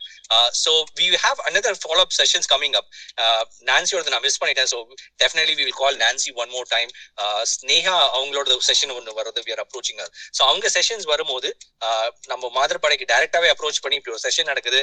We want to some women exclusive sessions அவங்கள வர சொல்லி கண்டிப்பா அவங்களையும் யுனைட் பண்ணி எம்என்எம் மெம்பர்ஸ் மென் எல்லாம் எந்த அளவுக்கு அவங்களுக்கு சப்போர்ட் பண்ண முடியும்? பொலிட்டிக்கலாவும் சரி ஃபீல்ட்லயும் சரி ஊடகங்களையும் சரி என்ன மாதிரி சப்போர்ட் பண்ணி அந்த விமன் ஹூடுங்கிறது வந்து ரொம்ப ரொம்ப ஒரு ஒரு விஷயம். அதை எப்படி எடுத்துட்டு போலாம்ங்கிறத கண்டிப்பா நம்ம அஹ், கண்டிப்பா நம்ம கொண்டு போவோம். So thank you lot for suggestion Santhosh and sir Uh, Mauli bro, you can add two more people to that list. One Mugambika madam, இன்னொன்னு Bhuvana session madam Bhuvana session நம்மளோட ஒரு national debate for sexual harassment and women's rights ஒரு interview போய் பேசிட்டு வர வந்தாங்க so definitely you can add these two people also to the list already இந்த list bro Selva bro வச்சு நான் ஏற்கனவே பூகாம்பிகா அவங்களை அப்ரோச் பண்ணிட்டு இருக்கோம். And பூகாம் planning to talk as well. So we'll definitely bring. ஓகே தேங்க்ஸ் மௌலி உங்களுடைய க்ளோசிங் செஷனில் வந்து நிறைய விஷயங்கள் பிளான்ஸ் பற்றிலாம் நம்ம ரிவீல் பண்ணிங்க. ஹோப்ஃபுல்லி இது வந்து ஒரு ஒரு டாட் மாதிரி தான். இதுக்கப்புறம் இன்னும் நிறைய செஷன்ஸ் நிறைய இனிஷியேட்டிவ் வரும்னு நம்ம பார்க்கலாம். Uh, பத்ரி பத்ரி வந்து ரிக்வஸ்ட் கேட்டார். அவர் ஆட் பண்ணுறதுல இஷ்யூ வந்திருக்கு. Uh, Badri Badri uh, sorry உங்களை ஆட் பண்ண முடியல. மேபி நெக்ஸ்ட் செஷனில் வந்து பேசுங்கள் இதோட இந்த செஷன் என் பண்ணலாம். கடைசியாக ஏதாவது இருந்தால் பிரசில்டா மேம் உங்களோட இறுதி கருத்துக்களை சொல்லுங்கள் இல்லைன்னா நம்ம க்ளோஸ் பண்ணி எனக்கு ஒரு ஃபியூ செகண்ட்ஸ் ஒரு ரெக்வெஸ்ட் பிகே பாலமுருகன் சார் ஒரு ஃபியூ செகண்ட்ஸ் பேசி முடிச்சா கொஞ்சம் ஒரு நிறைவா இருக்கும். ஒரு few seconds Balamurugan sir request okay okay okay பரவாயில்ல பிகாஸ் டைம் ஆகுது பரவாயில்ல. எல்லாருக்குமே ரொம்ப தேங்க்ஸ் அண்ட் மௌலி இந்த மாதிரி ஃபாலோ அப் செஷன்ஸ் இருந்தா எங்களுக்கும் கொஞ்சம் நல்லா இருக்கும். And we will look forward to bring in more women in to Makkal Needhi Maiam thank you so much thank you Badri நீங்கள் சொல்லுங்கள் உங்களுடைய ஆ thank thanks PK thank you very much எனக்கு எல்லாம் பொறுமையாக கேட்டுட்டு இருந்தேன் ரொம்ப தேங்க்ஸ் நான்சி மேடம் ரொம்ப அருமையாக இருந்தது உங்கள் ஸ்பீச் எக்ஸலண்ட்டாக இருந்தது. ஆஹ் எனக்கு ஒரே ஒரு இது இதுன்னா நீங்கள் நம்ம மக்கள் நீதி மையத்தில் நம்ம ஸ்டேட் எலெக்ஷன்ஸ் நடக்கிறதுக்கு முன்னாடி ஒரு பிளான் வச்சிருந்தாங்க. விமன்ஸ் விங்கு மாதர் படை அவங்கெல்லாம் வந்து எல்லாம் சேர்ந்து நிறைய தொகுதிகளில் இருக்கிற நம்ம விமன்ஸ் விங்கெல்லாம் கலெக்ட் எல்லாரையும் யுனைட் பண்ணி ஒரு ஸ்டேட் வைடு டூர் போற மாதிரி ஏதோ ஒரு பிளான் பண்ணியிருந்தாங்க அது வந்து அது மெயினா வந்து அந்த கேம்பெயினுக்காக தான் பிளான் பண்ணியிருந்தாங்க ஸோ அந்த மாதிரி ஐடியாஸை திருப்பி நம்ம கிக் ஸ்டார்ட் பண்ணணுங்கிறது வந்து எனக்கு இப்போ ஐ ஜஸ்ட் ரிமெம்பர்ட் அதை தான் இது சஜஸ்ட் பண்ணலாம் அப்படிங்க thanks for the opportunity thank you thank you so much sir actually இங்க இருந்து இந்த ரெக்வெஸ்ட் எல்லாம் முகாம்பிகை மேடம்க்கோ ஸ்னேஹாக்கோ நான் கண்டிப்பா கொண்டு போறேன். அண்ட் அவங்க இதெல்லாம் லிசன் பண்ணவும் சொல்றேன். ஸோ நெக்ஸ்ட் இது அவங்களையும் இன்வைட் பண்ணிட்டு so அவங்களோட கருத்துக்கெல்லாம் கேட்டுட்டு இது will take it forward and thank you so much இப்படி எல்லாருமே இன்னும் உமன் வேணும் அப்படின்னு கேட்கறது வந்து ரொம்ப ஹெல்த்தியா இருக்கு. தேங்க்யூ அண்ட் கண்டிப்பா இதை கொண்டு will take it forward thank you thanks thank you thank you Badri இன்னைக்கு வந்து லிசன் பண்ணிட்டு இவ்வளோ நேரம் பொறுமையாக இருந்த எல்லாருக்கும் தேங்க்ஸ் இது மாதிரி வந்து நிறைய சோஷியல் இஷ்யூஸ் எடுத்து அஹ், ஒவ்வொரு செஷனாக நாங்கள் கண்டக்ட் பண்ணலான்னு இருக்கோம். ஸோ எல்லாரோட இன்னும் பங்கு நீங்கள் வந்தீங்கன்னா வந்து உங்களுடைய ப இந்தமாரி கமெண்ட்ஸோ இல்லை உங்களுடைய கொஷின்ஸோ நீங்கள் ஆட் பண்ணுறப்ப தான் இந்த செஷனோட வேல்யூ இன்க்ரீஸ் ஆகும். அதே மாதிரி இதை வந்து நம்ம ரெக்கார்ட் பண்ணுறோம் இது வந்து ஒன் டைமாக இருக்காது. சின்ஸ் இட் இஸ் ரெக்கார்டட் இதை வந்து நிறைய பேர் கேட்குறதுக்கு வாய்ப்பு இருக்கும். ஸோ நம்மளுடைய ஒரு புரிதல் ஒவ்வொரு சோஷியல் இஷ்யூவில் வந்து மக்கள் நீதி மையத்தோட ஒரு கோரஸ் அதாவது அவங்களுடைய ஒரு வியூஸ் என்னங்கிறது இது இந்த மாதிரி இந்த மாதிரியான செஷனில் தான் ரிஃப்ளெக்ட் ஆக போகுது. ஸோ எல்லோரும் வந்து நெக்ஸ்ட் வீக் ஒரு செஷன் இருக்குது அதே மாதிரி வந்து தொடர்ந்து வந்துக்கிட்டே இருக்கும். எல்லோரும் எல்லாரும் வந்து உங்களுடைய கருத்துக்களை பதிவு செய்யுங்க. அதே மாதிரி நிறைய பேருக்கு வந்து ஷேர் பண்ணுங்கள் அவங்களும் வந்து அட்டன் பண்ணட்டும்.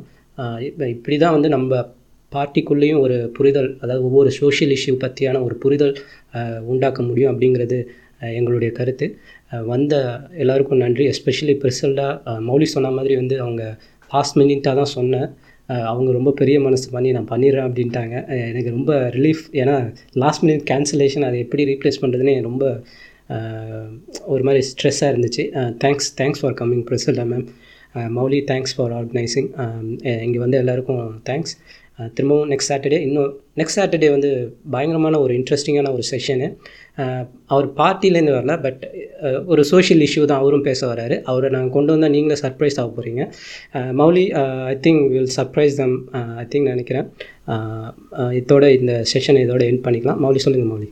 Yeah definitely that's a surprise session Pongal ஸ்பெஷல்னு வச்சுக்கோங்க it's gonna be very interesting session உங்கள் லீவ் நாளையா கரெக்டா பார்த்து வைக்கிறோம் so that we can have lot of participation கண்டிப்பா வந்து அட்டன் பண்ணுங்க. அது ரொம்ப ஒரு நாலேஜபிளாகவும் ரொம்ப ஒரு பாலிடிக்ஸ்க்கு ரொம்ப யூஸ்ஃபுல்லான ஒரு செஷன் அது நம்ம எல்லாம் தெரிஞ்சுக்க வேண்டிய ஒரு விஷயத்தை பத்தி அதுவும் அது வந்து ரொம்ப மையத்துக்கான ஒரு கோர் அது எப்பவுமே நமக்கு மனசுல கிட்ட வச்சிருக்கிற விஷயம்.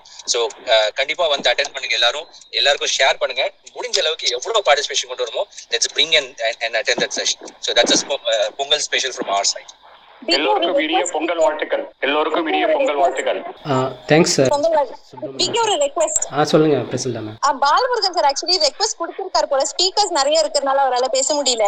வணக்கம் சார் பாலமுருகன் சார் பேசுங்க. ஆஹ் ஆஹ் மிக நன்றி. ஸ்பீக்கர்ஸ் நிறைய இருந்ததுனால உள்ள வர முடியல. எல்லாரும் நல்லா பேசுனதுக்கு ரொம்ப நன்றி. எல்லாரும் பேசுறோம் நான் எப்பதான் பேசிட்டே இருக்கேன். எல்லாத்தையும். மற்றவங்க பேசுறது கேட்கறது எனக்கு ரொம்ப பிடிக்கும். பேசுனவங்க எல்லாருமே ரொம்ப நல்லா இன்னைக்கு பேசின இந்த தலைப்பு இருக்கு. மையம் பேசும் பெண் இணையத்துல நான்சி அவங்க பேசுனது ரொம்ப அருமையா இருந்தது. அவங்க நல்லா பேசுவாங்க நிறைய பேசுவாங்க. ஆனா ரொம்ப குறைவா பேசுவாங்க. இன்னைக்குதான் நான் நினைக்கிறேன் ரொம்ப நேரம் பேசியிருக்காங்கன்னு ரொம்ப சந்தோஷமா இருக்கு. வாழ்த்துக்கள். இன்னும் நிறைய பேசுங்க. இந்த மாதிரி நிறைய பேசுங்க இன்னும் நிறைய பேசுங்க. பேசுங்க. அப்பதான். இப்போ மையம் பேசும் பெண்ணியன்றத பத்தி தலைவர் எப்பவுமே வந்து பெண்களுக்கு ஆதரவாக எல்லா நிலைப்பாடும் அது திரைப்படமா இருந்தாலும் சரி கட்சியா இருந்தாலும் சரி அஹ் இதுல வந்து தலைவர் வந்து பெண்களுக்கு ஆதரவான நிலைப்பாடு எடுத்திருக்காரு. அஹ் பொள்ளாச்சி சம்பவத்தை தமிழகத்துக்கு கொண்டு வந்தது நம்ம கட்சி தான் திருமதி மூகாம்பிகா மேடம் தான் இதை கொண்டு வந்தாங்க. அதே மாதிரி திருச்சியில வந்து கர்ப்பிணி பெண் காவலரால் இது பண்ணி தாக்கப்பட்டு அவங்க இறந்து போது அவங்க குடும்பத்துக்கு பத்து லட்சம் ரூபாய் அனௌன்ஸ் பண்ணதும் நம்மவர் தான் அதையும் நம்ம கிட்ட அஹ், எடுத்துட்டு வந்ததும் ஒரு பெண் நிர்வாகி ஸோ இது போல பெண் நிர்வாகிகளா நிறைய பிரச்சனைக்கு பெண்கள் பிரச்சனை குரல் கொடுத்துக்கிட்டே இருக்காங்க. அதே மாதிரி கேமரா இந்த சாலையோர கேமராக்கள் இருக்குல்ல அந்த கேமராக்களுக்கு நிதி வந்து மத்திய அரசுல இருந்து மாநில அரசுக்கு வரும். அந்த நிதியை வந்து ஒழுங்கா சரியா பயன்படுத்தல அப்படின்னு சொல்லிட்டு அறிக்கை கொடுத்ததும் நம்ம கட்சியில இருந்த பெண் மாநில செயலாளர் தான். இது போல அப்பப்ப தேவைப்படுற நேரத்துல தேவைப்படுற நேரத்துல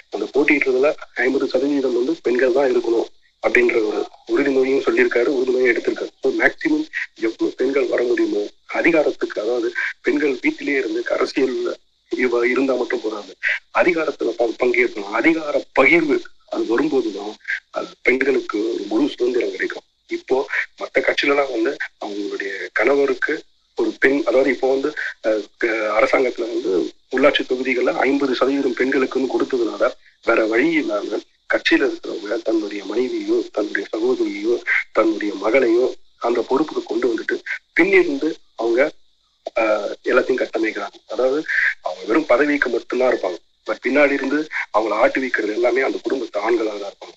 ஆனா மக்கள் நீதி மையத்துல அந்த மாதிரி கிடையவே கிடையாது.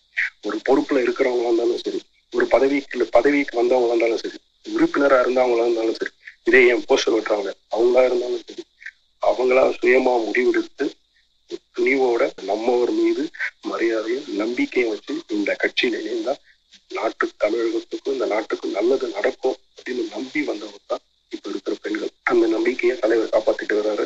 அதனாலதான் அவரு எந்த பெண்கள் பிரச்சனை இருந்தாலும் முதல் முதல்ல குரல் கொடுக்கறது அவர்தான். எப்படி திருவள்ளூர்ல ஒரு ஊராட்சி மன்ற தலைவர் வந்து கொடியேற்றும் போது அவருக்கு வந்து அவமரியாதை செஞ்சு அவரை குடியேற்ற விடாம பண்ணும்போது அதுக்கு எதிராக குரல் கொடுத்தது மக்கள் நீதி தலைவர் அவர்கள் தான் அவர் தான் உடனே ஆளுங்க அமைச்சு அந்த பெண்ணுக்கு ஆறுதல் சொல்லி அவங்க பிரச்சனையை வெளியே கொண்டு வந்து இப்போ இது போல நான் சொல்லிக்கிட்டே போவோம் அதே மாதிரி அரியலூர்ல நந்தினின்ற பெண் அப்போ வந்து இன்னும் கட்சியுடன் அரியலூர்ல நந்தினின்ற பெண் பாலியல் பலாத்காரம் செய்யப்பட்டு படுகொலை செய்யப்பட்ட இந்து முன்னணி கட்சினாலும் சில கட்சிகளால் படுகொலை செய்யப்பட்ட போது அந்த அரியலூர் நந்தினிக்காக முதல் குரல் கொடுத்தது நம்ம தலைவர் இப்போ பெண்களுக்காக அதே மாதிரி அனிதா நீட்டுக்காக தன்னுடைய உயிரை தியாகம் செய்த அனிதா ஆகட்டும்.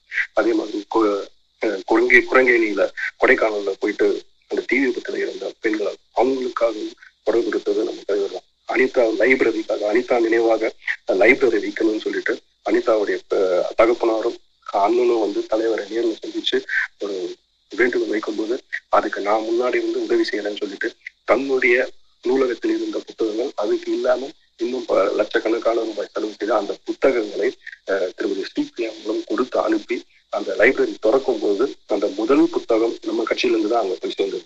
அனிதாக்காக வேற எல்லா கட்சியிலையும் வந்து பேசினாங்க போனாங்க. ஆனா அதுக்கு பிறகு எல்லாம் அவங்க ஹெல்ப் பண்ணியிருக்கலாம் இல்ல புத்தகங்கள் வாங்கி கொடுத்துருக்கலாம்.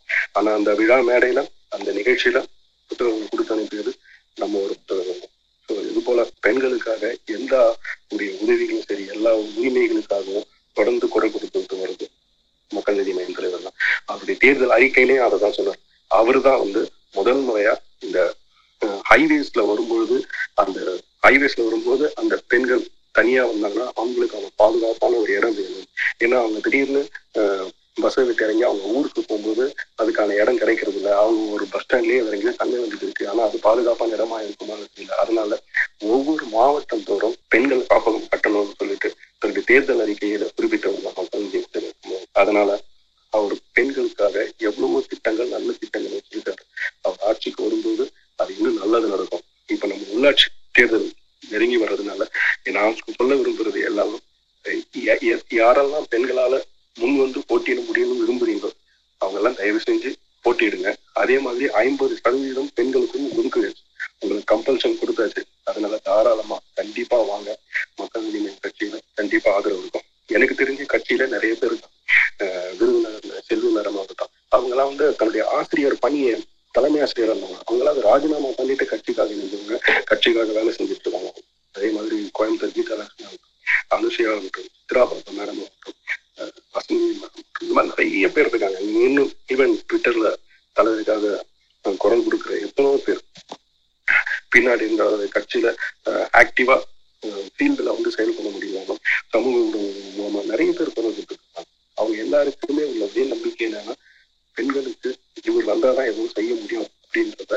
அஹ், நம்புறாங்க அந்த நம்பிக்கையை இன்னும் நல்லா காப்பாத்தி கொண்டு போகணுன்றதுதான் என்னுடைய விருப்பம் அஹ், நல்லதே நடக்கும் அஹ், இந்த நிகழ்ச்சியை ஏற்பாடு செய்த அனைவருக்கும் நன்றி அஹ், நான்சி மேடம் நீங்க வந்து தொலைக்காட்சியில் பேசின உரையாகட்டும் இப்ப இன்னைக்கு பேசின உரையாகட்டும் ரொம்ப தெளிவா இருந்தது அருமையா இருந்தது போய் சேர வேண்டிய இடத்துல கரெக்டா போய் சேர்ந்தது எல்லாருக்கும் புரிந்தது வாழ்த்துக்கள் உங்கள் வெற்றி பயணம் தொடர எ- என்னுடைய சப்போர்ட் எப்படி இருக்கும் வாழ்த்துக்கள் நன்றி வணக்கம் thank you so so much sir thank you so much thank you sir thank you இது வந்து ஒரு நிறைவு கருத்தாக அவங்க சொன்னது. நிறைய இன்ஃபர்மேஷனோட சொன்னார். பாலமோகன் சார் எப்போ பேசினாலுமே வந்து அது கொஞ்சம் uh, எக்ஸ்ட்ரா இன்ஃபர்மேஷன் நம்மளுக்கு தெரியாதது. அதுமாரி ஒரு கோர்வையாக எல்லாத்தையும் ஒன்று சேர்த்து பேசுகிறதுக்கு பாலமுருகன் சார் மாதிரி வராது. தேங்க்ஸ் கடைசி நேரத்தில் நீங்கள் அக்செப்ட் பண்ணிவிட்டு வந்து பேசினது ரொம்ப நன்றி. இந்த ஸ்பேஸ் செஷன் இதோட என் பண்ணிக்கலாம்.